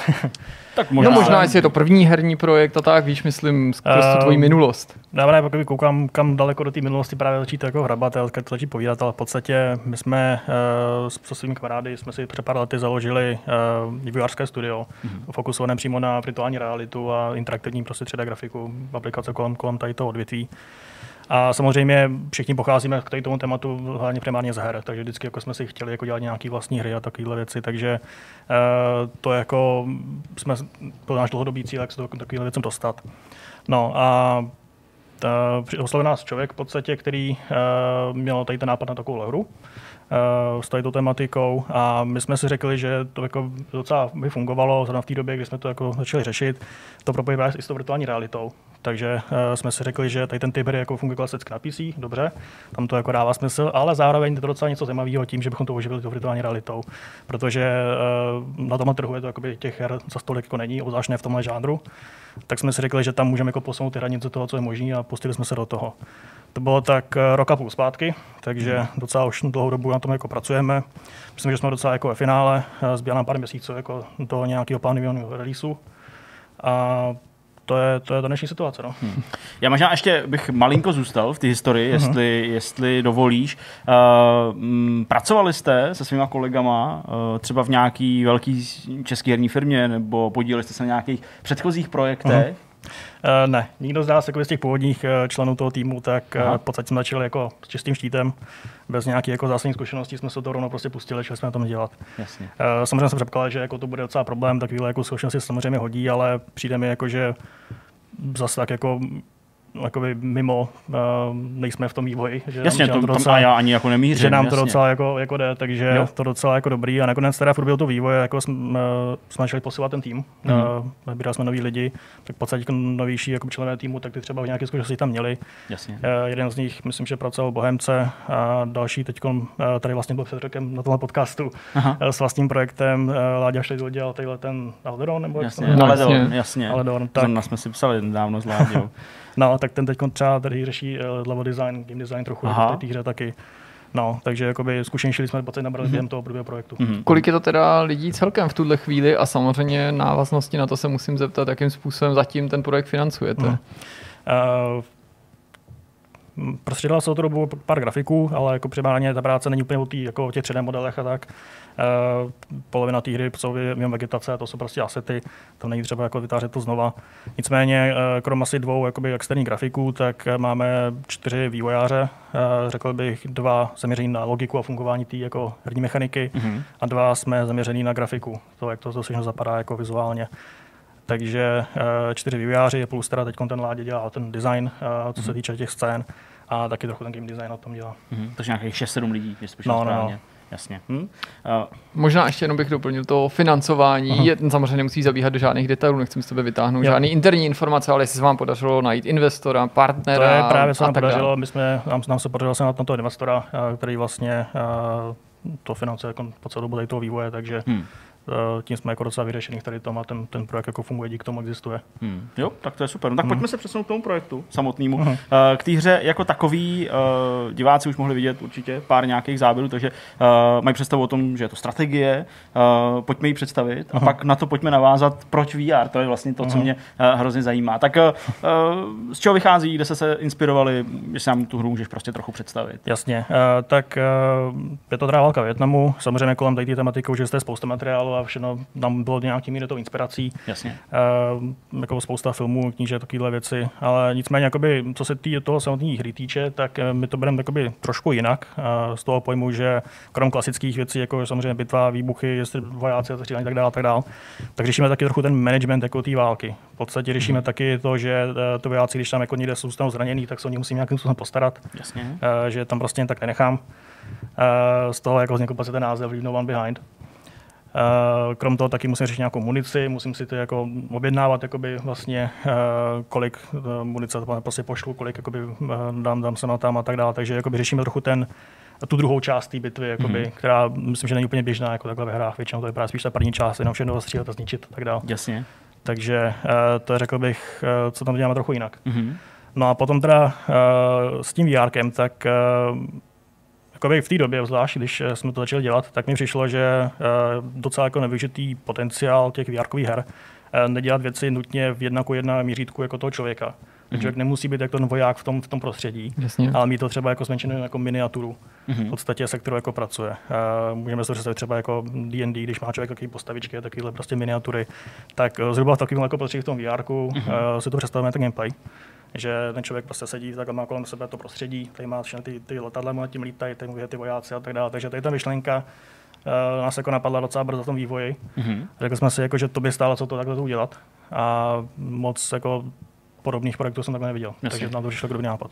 Mně napadá ještě další otázka, která se týká přímo toho samotného konfliktu. Válka ve Větnamu je konec konců docela jako specifický typ konfliktu a proto by mě zajímalo, jestli Eh, to bude spíš taková globálnější strategie v tom ohledu, že máš pod sebou spoustu mužů, spoustu jednotek, kterým velíš, anebo jestli se zaměřujete spíš na jednotlivce, dejme tomu jednu četu nebo několik málo čet, se kterými operuješ. Je to, je to přesně druhý přístup. Eh, máme jakoby pár čet, která jako vás, eh, jsou to ty samé vojáci jako skrz celou hru. Mm-hmm. Takže vy na začátku nějakým způsobem dostanete, potom si je hlídáte, vylepšujete si je a, jsou prostě sami celou tu cestu. Mm-hmm. Takže spíš ten jakoby osobní přístup k těm, těm vojákům. Je na to navázaný logicky tady nějaký příběh, aby člověk se s ním mohl žít, že jo, aby mu nebylo jedno, když tam někdo do, nějak, do nějaké míry, uh, ano, jako je to docela lineárně pojetý. Mm. Není to jen třeba jako Warcraft nebo tak, že mám prostě otevřenou mapu a co se stane, to se stane. Jasně. Takže spíše to docela jako lineární uh, pojmutý, ale nicméně držíme se jako trochu té reality, takže jako ten příběh není úplně tolik po tom příběhu, jakože Rozumím. nějaký přímo uh, něco mimo, mimo tu skutečnost. Mm-hmm. Spíš prostě jako jedeme přibližně ty scény, jak jako se staly. A samozřejmě ale musíme to taky trochu vybalancovat s tím, co je, co je jakoby reálný a co je zábavný.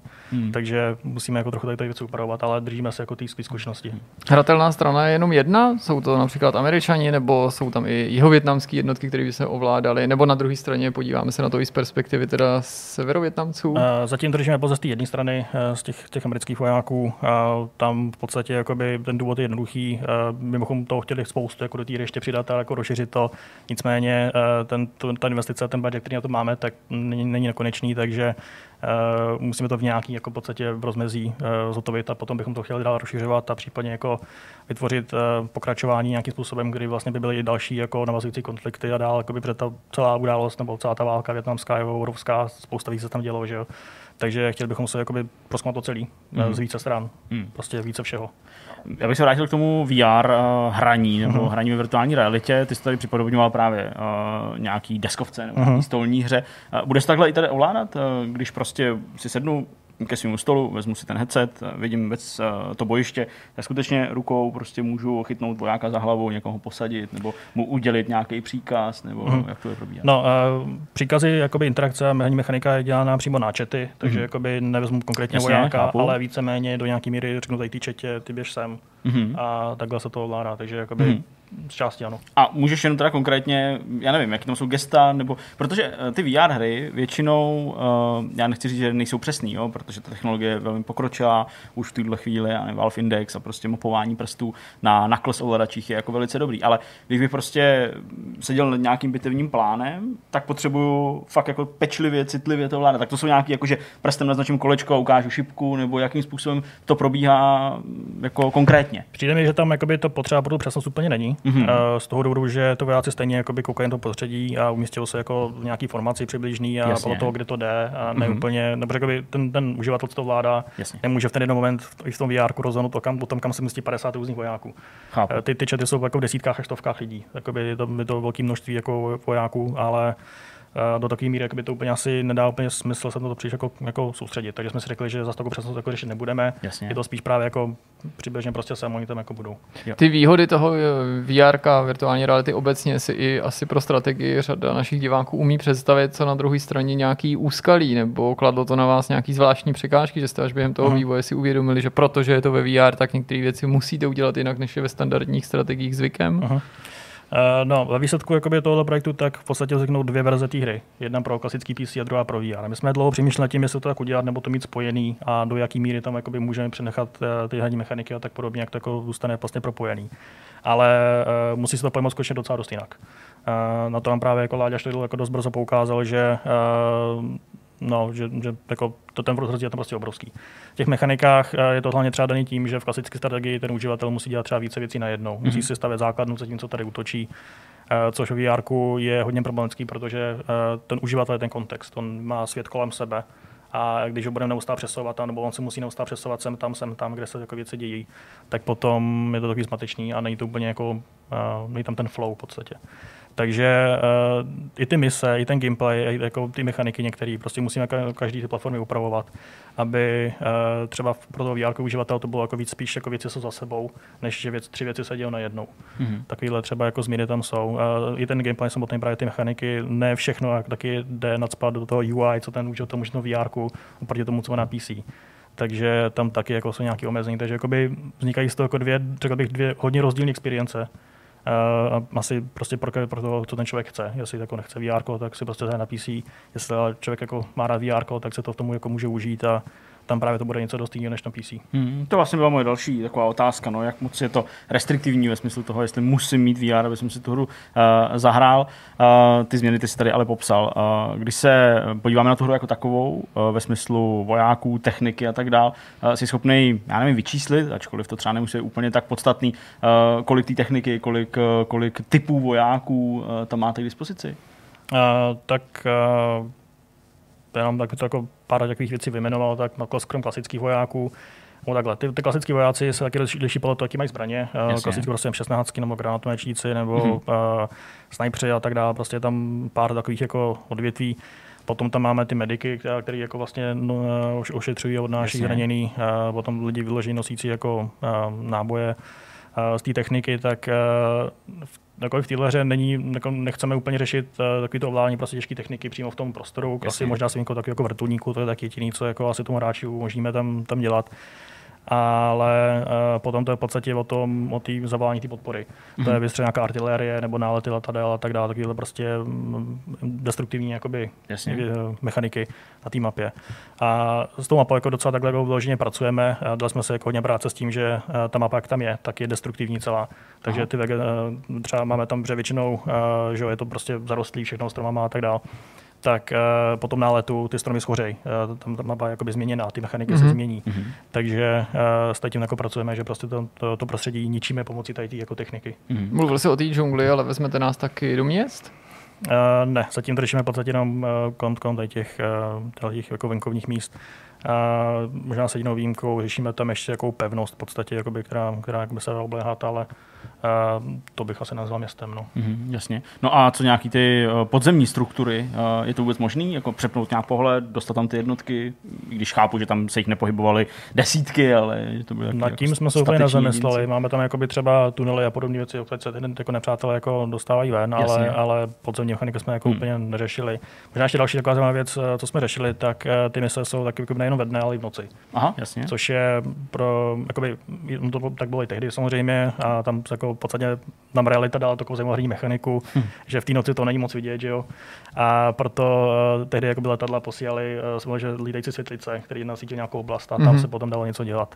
Tak to samé jako uh, řešíme i tady u nás a to bude mm-hmm. v TPC, v tom VR právě to, to je docela zajímavý. Mm. Když jsme mluvili o tom VR, mm, zmínil jste několikrát ten headset. Je tím vždycky myšlen headset, který se připojuje k PC, anebo to poběží i na standalone zařízení, jako je třeba Oculus Quest 2? Řešíme pouze PC. Mm-hmm. Vzali jsme to jakoby do hodně, řekl bych, nadprůměrného jako grafického detailu, co, kam až ten uživatel se jako může podívat a jak to prostě vypadá všechno.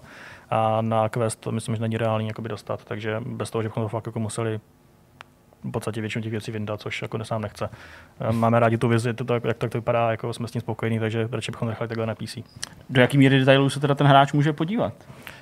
Je to až jako třeba perspektiva těch vojáků? Je to až skoro perspektiva těch vojáků. Protože ta kamera je docela uh, hodně odemčená, takže mm-hmm. může se podívat třeba do výšky pěti metrů nad zemí, Jasně. kde prostě uvidí vyloženě ty vojáky, jak spolu jako střílejí a všechno toho prostředí a tak dále. Mm-hmm. Takže Dobrý. právě se jakoby i k tomu VR, protože tam, když máme klasický PC, my tomu hráči omezíme, kam to kamera může hýbat. Jasně. V tom VR to tak udělat nejde. Ten, ten člověk na VR se prostě podívá takhle zblízka na to. Jasně. Takže s tím nic neuděláme, takže jakoby jsme naopak šli tím směrem prostě a když už se na to podívá, tak prostě toto bude nejde tím, že to má prostě krásnou grafiku. Mm-hmm.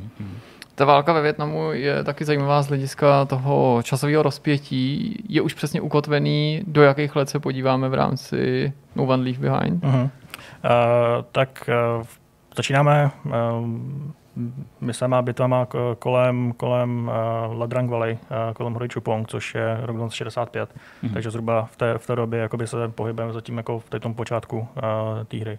Mm a ty plány na to rozšiřování, ačkoliv chápu, že to teď není na pořadu dne, uh-huh. pořad dne je dokončit tu hru, tak eh, počítej s tím, že to mm, i nejenom co do prostoru, ale nabídne právě i ty další časové uh, úseky. Ano, ano, přesně tak. Jako, uh-huh. Chtěli bychom rozšířit v každém směru, jako jak těma mechanikama, Jasně. tak tím objemem jako uh-huh. toho, co to může, to může dělat, taky ty mise jako, a i ten prostor jako uh-huh. v čase a tak dále. Mě ještě vlastně zajímá to prostředí. Ty jsi tady v tom úvodu mluvil o nějaký snaze vybalancovat prostě tu realitu uh-huh. versus, aby to bylo zábavné zábavný, logicky, tak chápu, že prostě, kdybyste vzali nějaký skutečný lán země ve Větnamu, eh, který je zarostlý džunglí, hráč toho moc neuvidí, vojáci hmm. se budou pohybovat jen mezi stromama. Tak eh, vychází to vaše prostředí eh, z reality, kopíruje ty místa, případně do jaký míry upravuje tak, aby to bylo zábavný a hratelný. Hmm.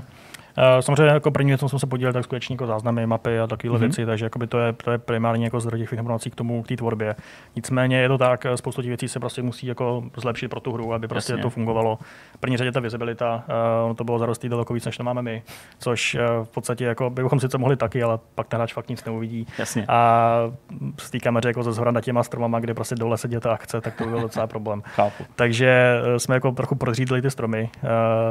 Ještě jako uvidíme, do jaký míry jakoby té hustoty toho zalesnění tam jako, tam jako půjdeme, mm-hmm. ale to je jakoby vlastně jedna věc, co balancujeme. A druhá věc je třeba um, ta velikost těch prostorů. Uh, třeba jakoby ten konflikt, který se zmínil, který v první řadě řešíme, tak uh, se děje u hory Čupong. Ta hora Čupong má výšku tak 200-300 metrů, což uh, při tom pohledu ze zhora není nějak jako zásadní prostě velký rozdíl. Jo? Když jsme jakoby třeba na začátku máme menu, kde se vlastně člověk dívá na celý ten Větnam a tam by ta hora ani nebyla vidět. Takže jakoby mm-hmm. museli jsme si trošku jako nevýšit tu hru, aby bylo jako vizuálně by to prostě vypadalo, aby to jako bylo vlastně poznat, že tady něco je, než to není jenom zelená pláň prostě a tak. No. Takže jakoby museli jsme si ty věci jako trošku zveličit a upravit, ale jinak držíme jakoby, tu realitu a ty mapy do tomu docela povídají. Hmm. Tak já ještě navážu na tu vegetaci, uh, protože mě by vlastně zajímala ta geneze toho, když jste si uvědomovali, uh, že to musíte třeba nechat prořídnout, protože musíte představit, že na začátku, jo, uděláme to jako Větnamu a pak kdy přišel ten moment, kdy jste si řekli, a teď ale nic, nic jako nevidíme, hmm. tak uh, jak to probíhalo, ty kroky? No, tak uh, podstatě, když jsme to pustili, tak, eh, tak další věc, vlastně, co jsme si ještě mimochodem všimli, tak eh, každý z nás v tom týmu tu hru hraje trošku jinak. Aha. A to jakoby jinčí prostě pohledem. Jak mám tu kameru jakoby volnou, tak prostě někdo to kouká hodně z výšky, někdo naopak hodně zblízka. Uh-huh. A i podle toho se prostě míní jakoby ten gameplay.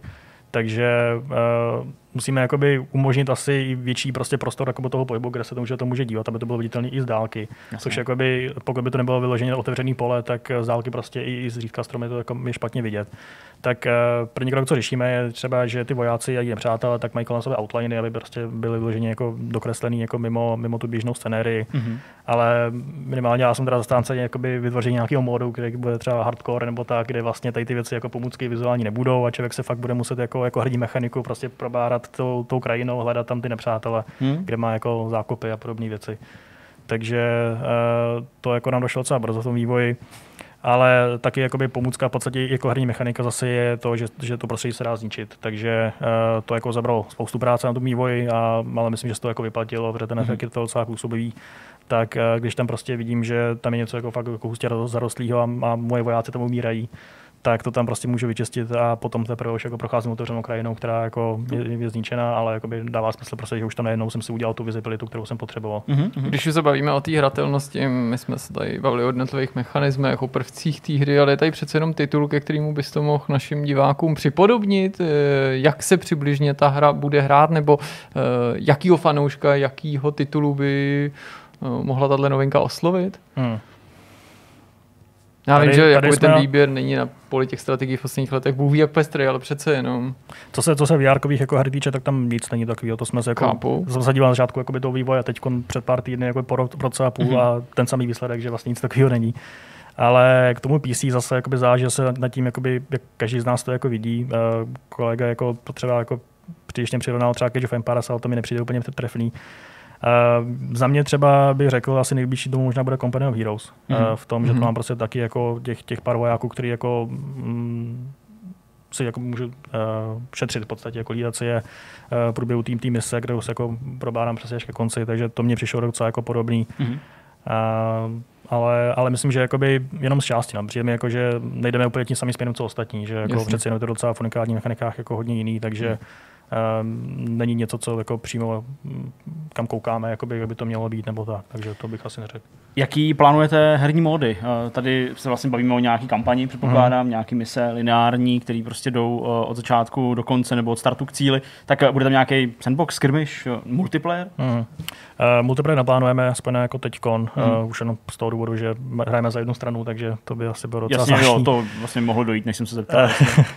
ale uh, krom, jakoby největší náš fokus je na ty mise, uh, prostě ten příběh, ta kampaň, ale vedle toho samozřejmě dává smysl prostě vytvořit nějaký jako doplňující herní módy, kde hmm. já minimálně vidím prostě nějaký jako survival, jak dlouho prostě člověk vydrží na té mapě, kde není do postupně útoky po volnách, dejme tomu. Jasně. To je, to je jedna věc, ale potom třeba, myslím, že bych jakoby, co já mám osobně akorát, tak je zahrát si jakoby tu znova třeba i tu kampaň, ale s jináčími pravidlama. Změní hmm. prostě uh, ty mechaniky, uh, že jsou prostě nějakým způsobem ochucený. Takže řekl bych asi takovéhle ty variace jako by jsou docela dobrý pro ten content, že jako není těžký, jako neděláme znova, jakoby, teda děláme jenom jako úpravy drobný a neděláme celou novou mapu a tak dále. Tak dále. Takže uh, tady to myslím, že by tam, tam mohlo zavítat v podstatě jináčí pravidla. Jak jsem třeba zmínil ty, uh, ty visibility, jakoby ty outliny, takže mm-hmm. teď zkus, zkusme si to bez nich. Mm-hmm. Potom třeba zkusme si asi upravit ty čísla a tak dále. Takže jakoby, to mě přijde jako docela i, jako i zajímavý. Hmm. Jaká je vaše ambice z hlediska prodejnosti? Je vidět, že vám na ty VR verzi hodně záleží. Hmm. Na druhé straně možná budete vidět eh, třeba větší i potenciál v tom klasickém desktopu, prostě protože těch uživatelů je jednoduše víc. Jaký jako jsou plány, nebo co musí podle vás ta hra splnit eh, k tomu, abyste ji mohli označit za úspěch a pustit se třeba do dalšího projektu? Hmm tak jako ta míra úspěšnosti asi může být v více úrovních, asi první jako milestone v tom v podstatě jako zaplatit to, co to stálo. To by bylo, jako, to by bylo samozřejmě hezký, ale uh, jako asi ideální úspěch by byl prostě, kdyby to jako vytvořilo takovou odezvu, že bychom mohli vytvořit tu skutečnou jakože větší podobu, větší obsahem a jako dál to prostě rozvinout eh, do toho ideálního stavu. Uh, takže jako to spíš, no. Ale jak to se jako té se týče mezi PC a VR, tak to je podle mě docela jako uh, docela hádanka, protože zase v tomhle jakoby odvětví jako, nebo v tom jako žánru není úplně něco takového srovnatelného, na co bychom se podívali, jak to dopadlo u nich. Takže jako tady docela mm, tápeme jako v tom, co asi můžeme jako očekávat. Takže uvidíme, to myslím, že bude docela jako překvapko pro všechny strany, kolik to vlastně, jak, jaký vlastně bude ten rozdíl mezi PC a VR, jako co se těch, ty, co se těch hráčů týče. Hmm. Budete chtít ty hráče eh, dostat eh, tak trochu k tomu vývoji, třeba tím, že byste eh, podporovali modifikace? Vlastně na to ještě navazaná otázka, to jak nepadlo na jakém engineu to vlastně vzniká. Jo, děláme to v Unity. Hmm. Uh, HDRP, jako pokud uh, někdo technicky znalější do toho kouká, Určitě. tak uh, děláme to v tomhle. No. Ta modifikace, jakoby, byl bych rád, kdybychom to stihli, ale nejde Aha. úplně na, na tom seznamu priorit. Chápu, jasně. Asi se blížíme pomalu do finále, tak eh, mě třeba, eh, nevím jak Zdeňkovi, by ještě zajímalo, kdy očekáváte, že by se ten titul mohl začít probojovávat na trh a zda to bude rovnou plánovaná nějaká kompletní verze, alespoň v ten daný moment, anebo jestli chcete jít cestou Early Accessu. Uh, chceme ideálně to vytvořit jakoby normálně jako plnou verzi, plnou verzi v nějakém tom rozmezí. Uh, někdy v, asi ke konci srpna to míříme zatím, Mhm. uh, takže prostě přelom tady, to, tady těch měsíců. No, Hmm. A máte už eh, cenovku přichystanou, nebo zatím ještě furt zatím, podléhá zatím nějakému? ještě ne, ještě, Jasně. ještě jsme se to právě ne, nedořešili. Uh, hru hráči se jenom předpokládám asi na Steamu. Mhm. Uh, míříte ještě nějaký jiný platformy? Uh, zkusili bychom další, minimálně ten Oculus Store, pro to VR by se taky určitě hodilo, tam i prostě klasický PC VR se jako docela žije. Jasně. A krom toho asi bychom taky mohli zkusit Epic Store, ale Mhm. Uvidíme v podstatě. Primárně samozřejmě Steam a potom prostě jako v průběhu můžeme, můžeme zkusit Jasně. další platformy. No tak v tom případě nám nezbývá, než dodat, že ti ještě jednou děkujeme za to, že jsi děkuju. přijal pozvání k našemu rozhovoru a držíme tobě i tvým kolegům palce, aby se vám projekt podařilo dotáhnout do zdárného konce, aby se líbil výsledek vám, byli jste s ním spokojení a samozřejmě, aby se líbil taky hráčům, našim divákům a e, všechny strany měly důvod radovat se. Přejeme hodně štěstí a my se přesuneme na další téma. Děkuji. Máme za sebou i rozhovor a teď už nás čeká myšmaš, závěrečný myšmaš. Tak pánové, uh, chci od vás slyšet, co jste viděli, co jste hráli, co vás zaujalo, co vás naštvalo. Petře. Bude to bída. Já jsem trávil velký čas na severu eh, a nemyslím, bohužel ne v Trondheimu, ale v Vansdorfu, což je skoro to samý, jenom horší. Trondheim zrovna. Nevím, to je tak Prostě dobrý slovo, to je úplně krásný slovo, to je tak hrozně silný slovo, že prostě, Dobře. Když, to řekneš, tak se tě Neslyším, jak si Já jsem z Trondheimu a že úplně, oh, a začnu brečet, začne polet A. bouřka a pršet a všechno. Sobě schazují prostě parodí. ne, soby padají ze, ze, takhle. ze střechy, když tam jsou s, s tím, se Santa Clausem. A vlastně jsem nic moc nezažil, jenom jsem byl doma, potkal jsem rodinu po asi půl roce, potkal, potkal jsem se s nimi tam, když jsem tam byl. Jsou dobrý. Jo, jsou v pohodě. Uh, ale se hře jsem do právě PlayStation, chci zahrát Resident Evil, uh, Village, protože ona Kolik je se hře? 18. Šest Jo, další. takhle. Ta vyrostla. Ta druhá má radši horší věci. To jí A ty druhý, ale ty je míň. Ta je v páté třídě, no. Tak ta, Já ta si už pamatuju, ale- když byla ještě malá úplně. ta, hele, to je už je jako jiný člověk, jako díky, ho vlastně, že ho vychoval internet, takže ta už, tu bych asi neosledil nějakým villagem, to už chce horší věci. Jsem hororovější, ne jako špinavější. Nicméně, líbil se, co se mi stalo horší věc, co se mi stalo, když jsem měl domů, tak jsem uh, si dal uh, šampon, který jsem měl s sebou, protože si vozím vlastní šampon, jak dement, jenom kdyby se náhodou něco stalo. A dal jsem si ho Do k očí. uh, ovladači, víš, který jsem sebou sebou. A A on se mi otevřel ten šampon po cestě a rozlil se mi po celém baťohu a zaprasil mi celý DualSense natolik, že už nefunguje. fakt. Pravá strana nefunguje. Takže, Proč si vezmeš vlastní šampon? protože jsem kripl, že nevím, proč jsem to udělal. Vlastně nějaký instinkt, který všechno potřebuje a tak to nahrabeš do té tačky, že jo. Co je ale zajímavé, že když jsem to všechno setřel, tak ten šampon nějak jako nabopnal za den, když jsem to nechal schnout a takhle ještě vyjel ze všech těch jako spár, co jsou jako ovladači a podobně. Takže mám krásně vonavý DualSense, kdybyste někdo chtěl. Ale nefunkční. Takže set, půlka funkční, levá půlka, pravá ne. Můžete si odseknout. Přesně tak, a nalepit tomu jiný DualSense. Pokud jste měli třeba jiný šampon a polili jste si levou stranu, tak to můžete spojit a budete mít funkční, vonavý, vymodlený eh, a vymazlený eh, DualSense. To byl největší zážitek, bohužel jsem dost smuten. eh, Nicméně ten drift u levého analogu byl tak hrozný, že toho vlastně moc nelituju. Aha. To byl tak hrozný drift, kámo, že když jsem nechal normálně toho Village na stole běžet, tak Ethan šel pomalu takhle dozadu. tak to, je, to už, Už to už bylo fakt To špatný. už je velký drift. A já si říkám, ty vole, co tam drift, taky se bude točit dokola a slidit. vole. On by to za tebe nakonec dohrál. No, bude přesně Romanian drift, to můžu říkat. Uh, takže to jsem, to Jsem... jsem, mít sladěný drift levýho a pravýho, aby se ti aby rozhlížel a, prostě a ještě trochu, třeba trochu rozbitý trigger, aby mohl ještě střílet. Takže to jsem, dneska jsem oplakal ovladač, už jsem se ho vyzvednout nový, takže zase můžu, můžu hrát. A neviděl jsem, nezažil jsem vlastně vůbec nic nového. Um, nemám ani čím přispět, vlastně jsem nic nehrál. A celkově ten týden hrozně ospalý. Já má zjišťuju, že usínám. Je to pro nějaký super měsíc nebo něco. No, Fakt? Jako, Já to má i vysvětlení? Skutečně je teď nějaký super měsíc, ale po- já na to navážu. Hele, poslední tři dny usínám v 11 nejpozději, probouzím se v 7, v 10 odpoledne, v 10 dopoledne mám migrénu. Rostomilej. Jak dědek, jak dědek. Kdo já? Proč? Už si nám v 11, stál, stál už v 7. No jako už já, že někteří lidi stávají do práce v pět, takže do práce v pět. Ika flashback, z nich má flashback z Větnamu, protože musí dojíždět, no, flashback z Plzně. Tak, uh, tak jsem nějaký rozhodně, mám migrény neustále poslední tři dny, úplně šílený. No. Uh, pulzuje mi hlava, cítím, jak úplně pulzuje pravý oko, víš. Jakože má zavřu oči, jsem jako, A to už je možná jako, že bys měl možná jít na nějakou neurologii, ne? To bych asi mohl, no. Že? co mi řeknou, že jsem rozbitý blbec, to ví každý. Hmm. Nicméně to jsou všechny moje zážitky, nebudu asi fabulovat o tom, co jsme Odpočinek. viděli na Netflixu a asi bych předal radši někomu slovo dál. Co Zdeňku, ty bys mohl navázat svýma migrénama teďka. Dobře, teď mě bolí hlava, nevím proč. Migrénu nemám, ale bolí mě hlava, možná jsem málo pil, možná je to super měsíc. Možná. A to je věc, eh, ke který jsme došli s Markétou, když jsme zjišťovali, proč z našeho relativně jako veselého a eh, spánku chtivého dítěte se stala Ktulu. úplná řvoucí, stekající se malá bestie, hmm. která jako z nějakého důvodu vůbec nechce spát. Mm-hmm.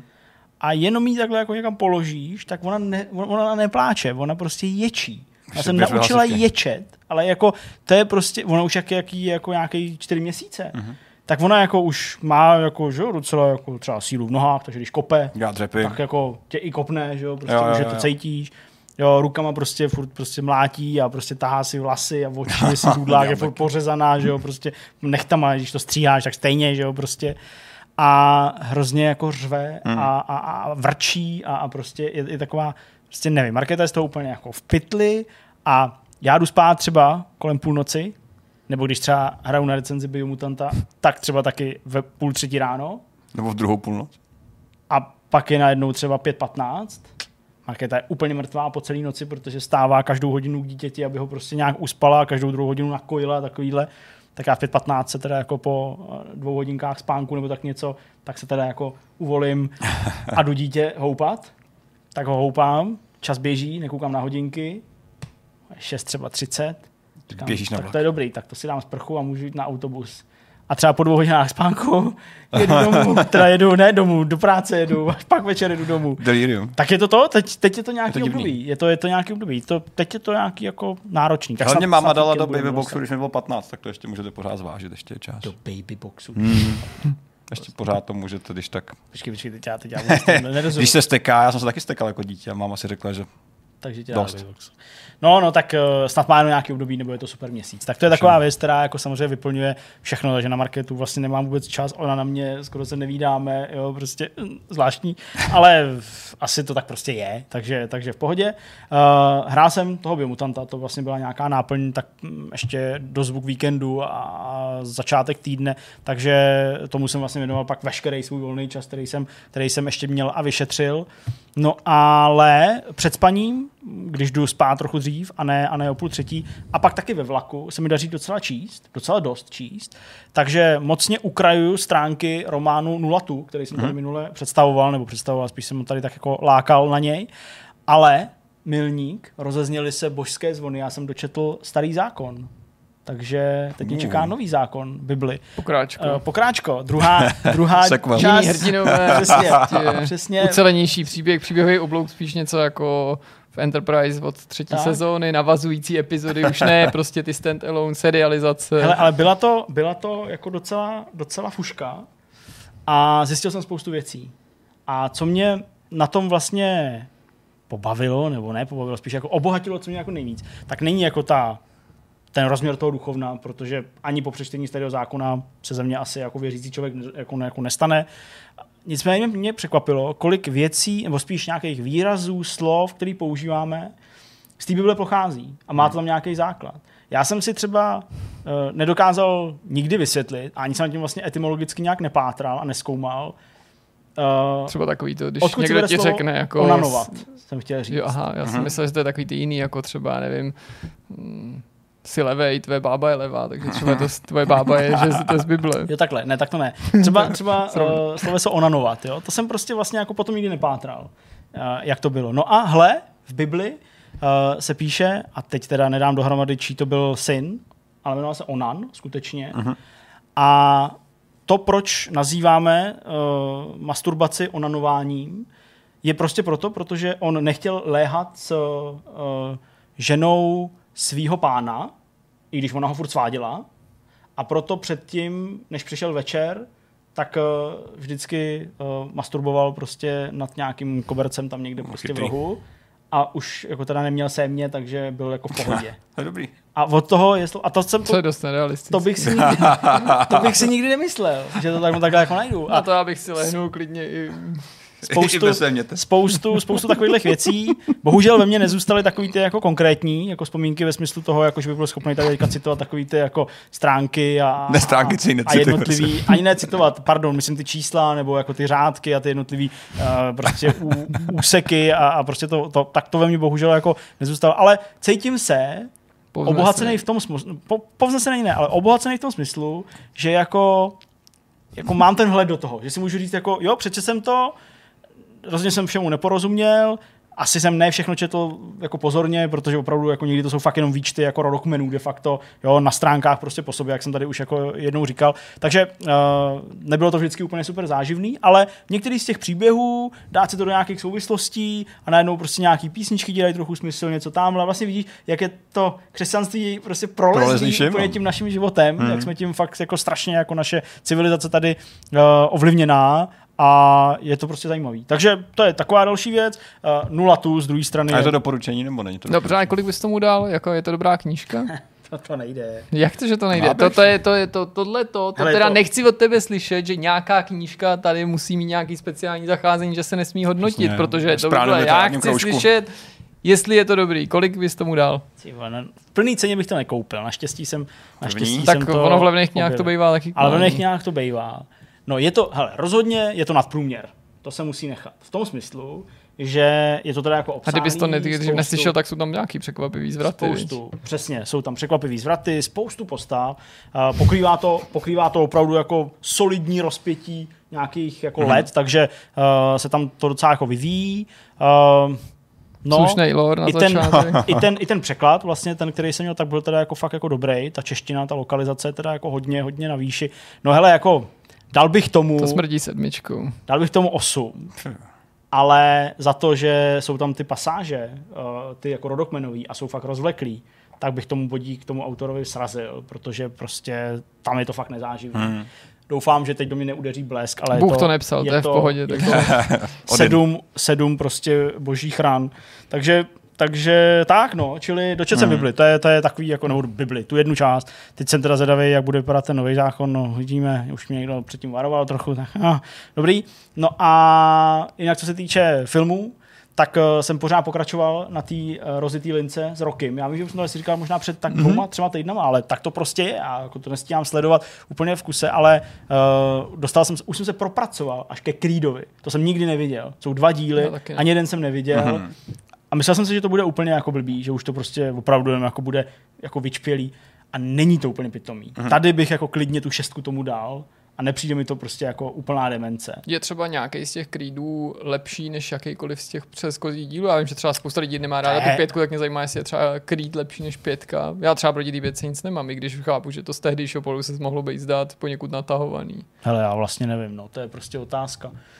Uh, když oni jsou takový jako zastaralí tím svým, tím svým zpracováním, že jo, jakoby ty, ty filmy z dnešního Hmm. pohledu, jo, zejména třeba jednička, ale i ta, i ta dvojka. No a to je na tom ale hezký současně. Ale právě, no tak jako hodnoť to prostě jak, no, hodnoť to jako pohledem nezaujatým, jenom jako hodnotíš to, co v tu chvíli vidíš, nebo do toho zatahuješ tu nostalgii a tu relevanci toho, v jakém roce to vzniklo a podobně. No hele, jako Creed rozhodně nemá ten status kultovní, který, no, který to prostě to jako do velké míry to hodnocení předznamenává. a to je nebo, syn nebo toho ovlivňuje. Apola, jo, teda. Jo, to je Adonis Creed, no, mm-hmm. přesně tak. A to vychází to vůbec? Nemají, aby měl, ne, On se To narodil- už by měl být mladší, ne? On se Teda narod- starší ve no, ale skutečnosti. ono se to totiž začne odehrávat v roce 96, když, mu je, když je v děcáku. Ona to, ta matka ho má až poté, co on umře, protože je těhotná, když on umře. Co to, je, to, to jsem ani nevěděl, to je teda Aha. slušná a zápletka. pak se ho vzdá. Fakt A jo. pak se ho vyzvedne v děcáku, až když mu je 8 nebo tak něco. A žijou v luxusu a a, on to, přepichu. a on to za sebe potřebuje pak vymlátit. On to za sebe nepotřebuje mlátit, on potřebuje, nebo on jako to má v sobě. Je, je to prostě boxer, takže normálně pracuje v nějaký bance nebo něco takového. Ale mají vlastně A hodně tu a tam někomu rozbije hubu. a jezdí do Mexika, jezdí bojovat Na nějaký nelegální. na nějaký nelegální no, boje, jo. ale toho, toho rychle omrzí, takže jede kam? Kam pojede? Do Filadelfie za Jede do roky. Filadelfie, přesně do toho do tak. té tělocvičny, viď? Jede do. Filadelfie, že chce být profesionální boxer. Jasně. No a chce, aby ho trénoval Rocky Balboa. Takže si ho najde Uh, má nakoukaný všechny zápasy, prostě Apollo s Rockym a Rocky Hele, je tam, je tam, je tam Paulí? Ne, Paul je mrtev. ten je mrtvý, jo. Paul je A mrtvý. Talia Shire tam hraje, ta Rockyho manželka. Adrian je přece mrtvá taky. Jo, ona umřela už vlastně v tom Rocky Balboa, že jo? Nebo teda neumřela, ale byla tam mrtvá, že jo? No jasně. No a tak ale zase víme, že to je film, tak to s tím by se přece dalo pracovat. jako. Ty jsou mrtví, ale, Ale ale to- uh, on ho teda, on má nakoukáno všechno, zná všechny detaily, prostě, který by asi jako normálně jako lidi nevěděli, byť otce svého nezažil už, ten, ten, ten, ten Adonis, ale najde Rockyho, uh, v, protože on má restauraci. No jasně, jako v tom Balboa. Jako v tom Balbovi. Má se dobře, řekni mi aspoň aspoň, Má se dobře. Teď se má dobře. Tak Má se dobře. No a nechce ho trénovat. Říká, že už jako ne, že jo, i když mu řekne, že to je No creep to ono se mu to dál. nepovedlo s tím Tommy Gunnem, S tak já se nechápu, že nechce přesně. právě. Takže nechce, že to, jako, že, to, že to není, ale Zase by ho pak musel zmlátit. nakonec, prostě nakonec on to, francouzským holem. Nakonec on uh, začne ten Adonis chodit do té Mikovy uh, tělocvičny, logicky, a prostě když jde uh, roky na hřbiťák si pokecat s Adrian a, a s, Paule, uh, s Paulím, tak tam prostě sedí a tak mu to vlastně jako docvakne, že mu to jako chybí a to. A Hele, pak ale jen promiň, ti do toho vstupu, ale já si to nepamatuju, ten Polí zemřel v tom Rocky Balbovi, nebo to se stalo někde mimo obraz, protože já to nemám teďka tak nakoukaný jako ty. No já myslím, že umřel, jakoby, že, že když byl... V tom Rocky Balbovi ještě byl, byl- nebo nebyl? Ne, v Rocky Balbovi Už taky už- nebyl, jo. Už... Nevím, jestli teďka Já fakt nevím, jo. Já jsem, na, Ne, já, ne, jsem, v jsem to viděl jenom, v když to... Balbovi už, už, už nebyl. No, jak to je na Pendrick, tam už nikdo není. Asi Všichni jsou mrtví. Chudák Mickey, ten už zemřel prostě Ten už někde ve dvojce. ani No, ale prostě na tom hřbiťáku, tak se to jako uvědomí, protože on se smí jako, po, jako pozdravit, čte si tam noviny a pak Typický. prostě jako mu to jako docvakne, že vlastně by to jako měl udělat, takže zase pro- prostě chodí po těch ulicích s tím míčkem, že jo, jak prostě v jedničce a najednou zatoulá do Mikovi prostě Jasně. eh, tělocvičný, kde už nebyl roky, roky, už tam nebyl roky, Aha. jo, a hned to tam vidí ten, ten Adonis, no a, no, Co to bych chtěl a vlastně jako běží za ním a říká, nazdar strejdo, čau, jo, prostě jak se tady zastavil, jo, jako dobrý. A teď to sleduje ten jako aktuální majitel, Jasně. který má nějakého svého syna, který je jako fakt jako, na, jako, jako nabombený, jo, a předtím, než tam doběhne ten Adonis a pozdraví prostě Rokyho jako, jako strejdu, Jo, oni budou tak, ho tam, urazit, tak ho tam láme, hele, pojď ho trénovat, toho mýho kluka, je prostě 17 Jo, 0 jo, prostě fakt dobrý, jo, ostrý kluk, jo, a Roky furt, no, to jako já spíš jako on dá ne. tomu A outsiderovi takhle přednost. zběhne a začne trénovat toho Takže outsider, pos- což se nelíbí tomu, tomu trenérovi Jasně. a A jsou z nich rivalové. Jasně, ale teď mě zajímá, honí se tam kuře, Ano, pijou se tam vejce, tak daleko možná nejsem, já jsem někde na začátku toho. tepláky, nosí ruky Jasně, tepláky jasně. nebo tepláky. Jo, jo, určitě. Je tam ta hudba. Uh, Oko tygra i, i prostě... nevím, jestli, třeba, nevím, jestli jako v závěru zazní jako explicitně, ale jsou tam ty, jako, jak různě používali tu linku Jasně. a vlastně takový to hlavní No, téma, jasně. tak je to jako hodně zremixovaný, mm-hmm. ale je to tam. Na Běží se na schody k soše. Tam taky ještě nejsem. To, to, to, to. Mám asi, určitě mám asi A proč je 35 to. Creed? Proč se to nemenuje Rocky? Já nechci, aby začala Protože to je o něm, spin-offová on už nebojuje, už je to, už Já je to to já kašlu, to nebojuje. Já prostě nechci, aby bojoval. Já na to chci koukat jen tak. Nemusí tam bojovat. Prostě to už může být jenom, že je v důchodáku. Prostě. Chodí po schodech. A má už řeší úplně jiné věci, ani by tam žádný box On řeší tu nebyl. restauraci, ale pak už moc ne. No. No. A jsou tam takový ty vtipné věci, jako že prostě on je moderní, že jo, prostě z dnešní doby, ten je starý, takže vole, prostě tam sedí někde u nějaký dodávky, kdy tam vykládají uh, věci do té do té restaurace, taky brambory nebo něco, tam ho poprvé jako zlomí, aby mu on nastavil nějaký tréninkový plán, tak on řekl, jo, dám ti pár tipů, jo, tak si to do maso. tak se, přesně, tak se to zapisuje, ne, on tam říká něco jako tohle opakování a pak tamhle to opakování a on to pak píše na papír, pak mu ten papír předá, on si to vyfotí mobilem a ten papír mu takhle vrátí. A on, tak co je, jak jsi mi teďka jako dal, tak prostě jako proč mi to dáváš zpátky? A, Tak to si asi roky všim, že a ten ten, a on řekne, já to mám všechno tady. Jo, a počkej, a, a už, už jako utíká pryč. A, jo, a počkej, a co když to ztratíš? To už je všechno v cloudu, už je to v cloudu. A roky, no, cloudu, v jakém cloudu? Prostě, takhle, takový, Já si takový, to budu muset taky pustit. Pusti já jenom to, když je o to tom na mluvím, tak to na mě úplně jde ta Dej si to, nostalgie. dej si to a já tím končím. Já dál už to nebudu rozpitvávat, protože za sedm minut musím odejít. Já jsem svůj blok, myslím, vyčerpal těma otázkama, protože já jsem neviděl, od lesa. ne fakt, já jsem jako Já neviděl totiž nic, nic Já si to, já si to teďka ve vlaku budu se... Ne, já jsem se... já jsem neviděl nic, eh, čím bych vás překvapil. Já jsem koukal jenom na různý starý filmy. Jako můžeš se jako- stříknout do naha. To bych ale taky neviděl nic, čím bych vás překvapil. Vy byste viděli něco, čím bych vás To vlastně překvapil. Nás, Ale nás by říkali po, po, po povídání o Rocky a Creedovi by to mohlo být asi dost eh, jako velký zklamání. Hmm. Ale musí si to dát s tím dubbingem, ještě pro mě se k tomu vracím. Musí si to dát s dubbingem. Já na roky koukám vždycky s Dobře, dubbingem. To dobře. by se ani jinak nemohlo stát, takže to je, to je jasná páka. No. No. Tak jo, tak to jsme asi na konci, ale. Asi jsme. Asi jsme na konci. jsme. Asi A to je jsme na konci. Konce Asi jsme. přicházejí. Asi jsme na konci.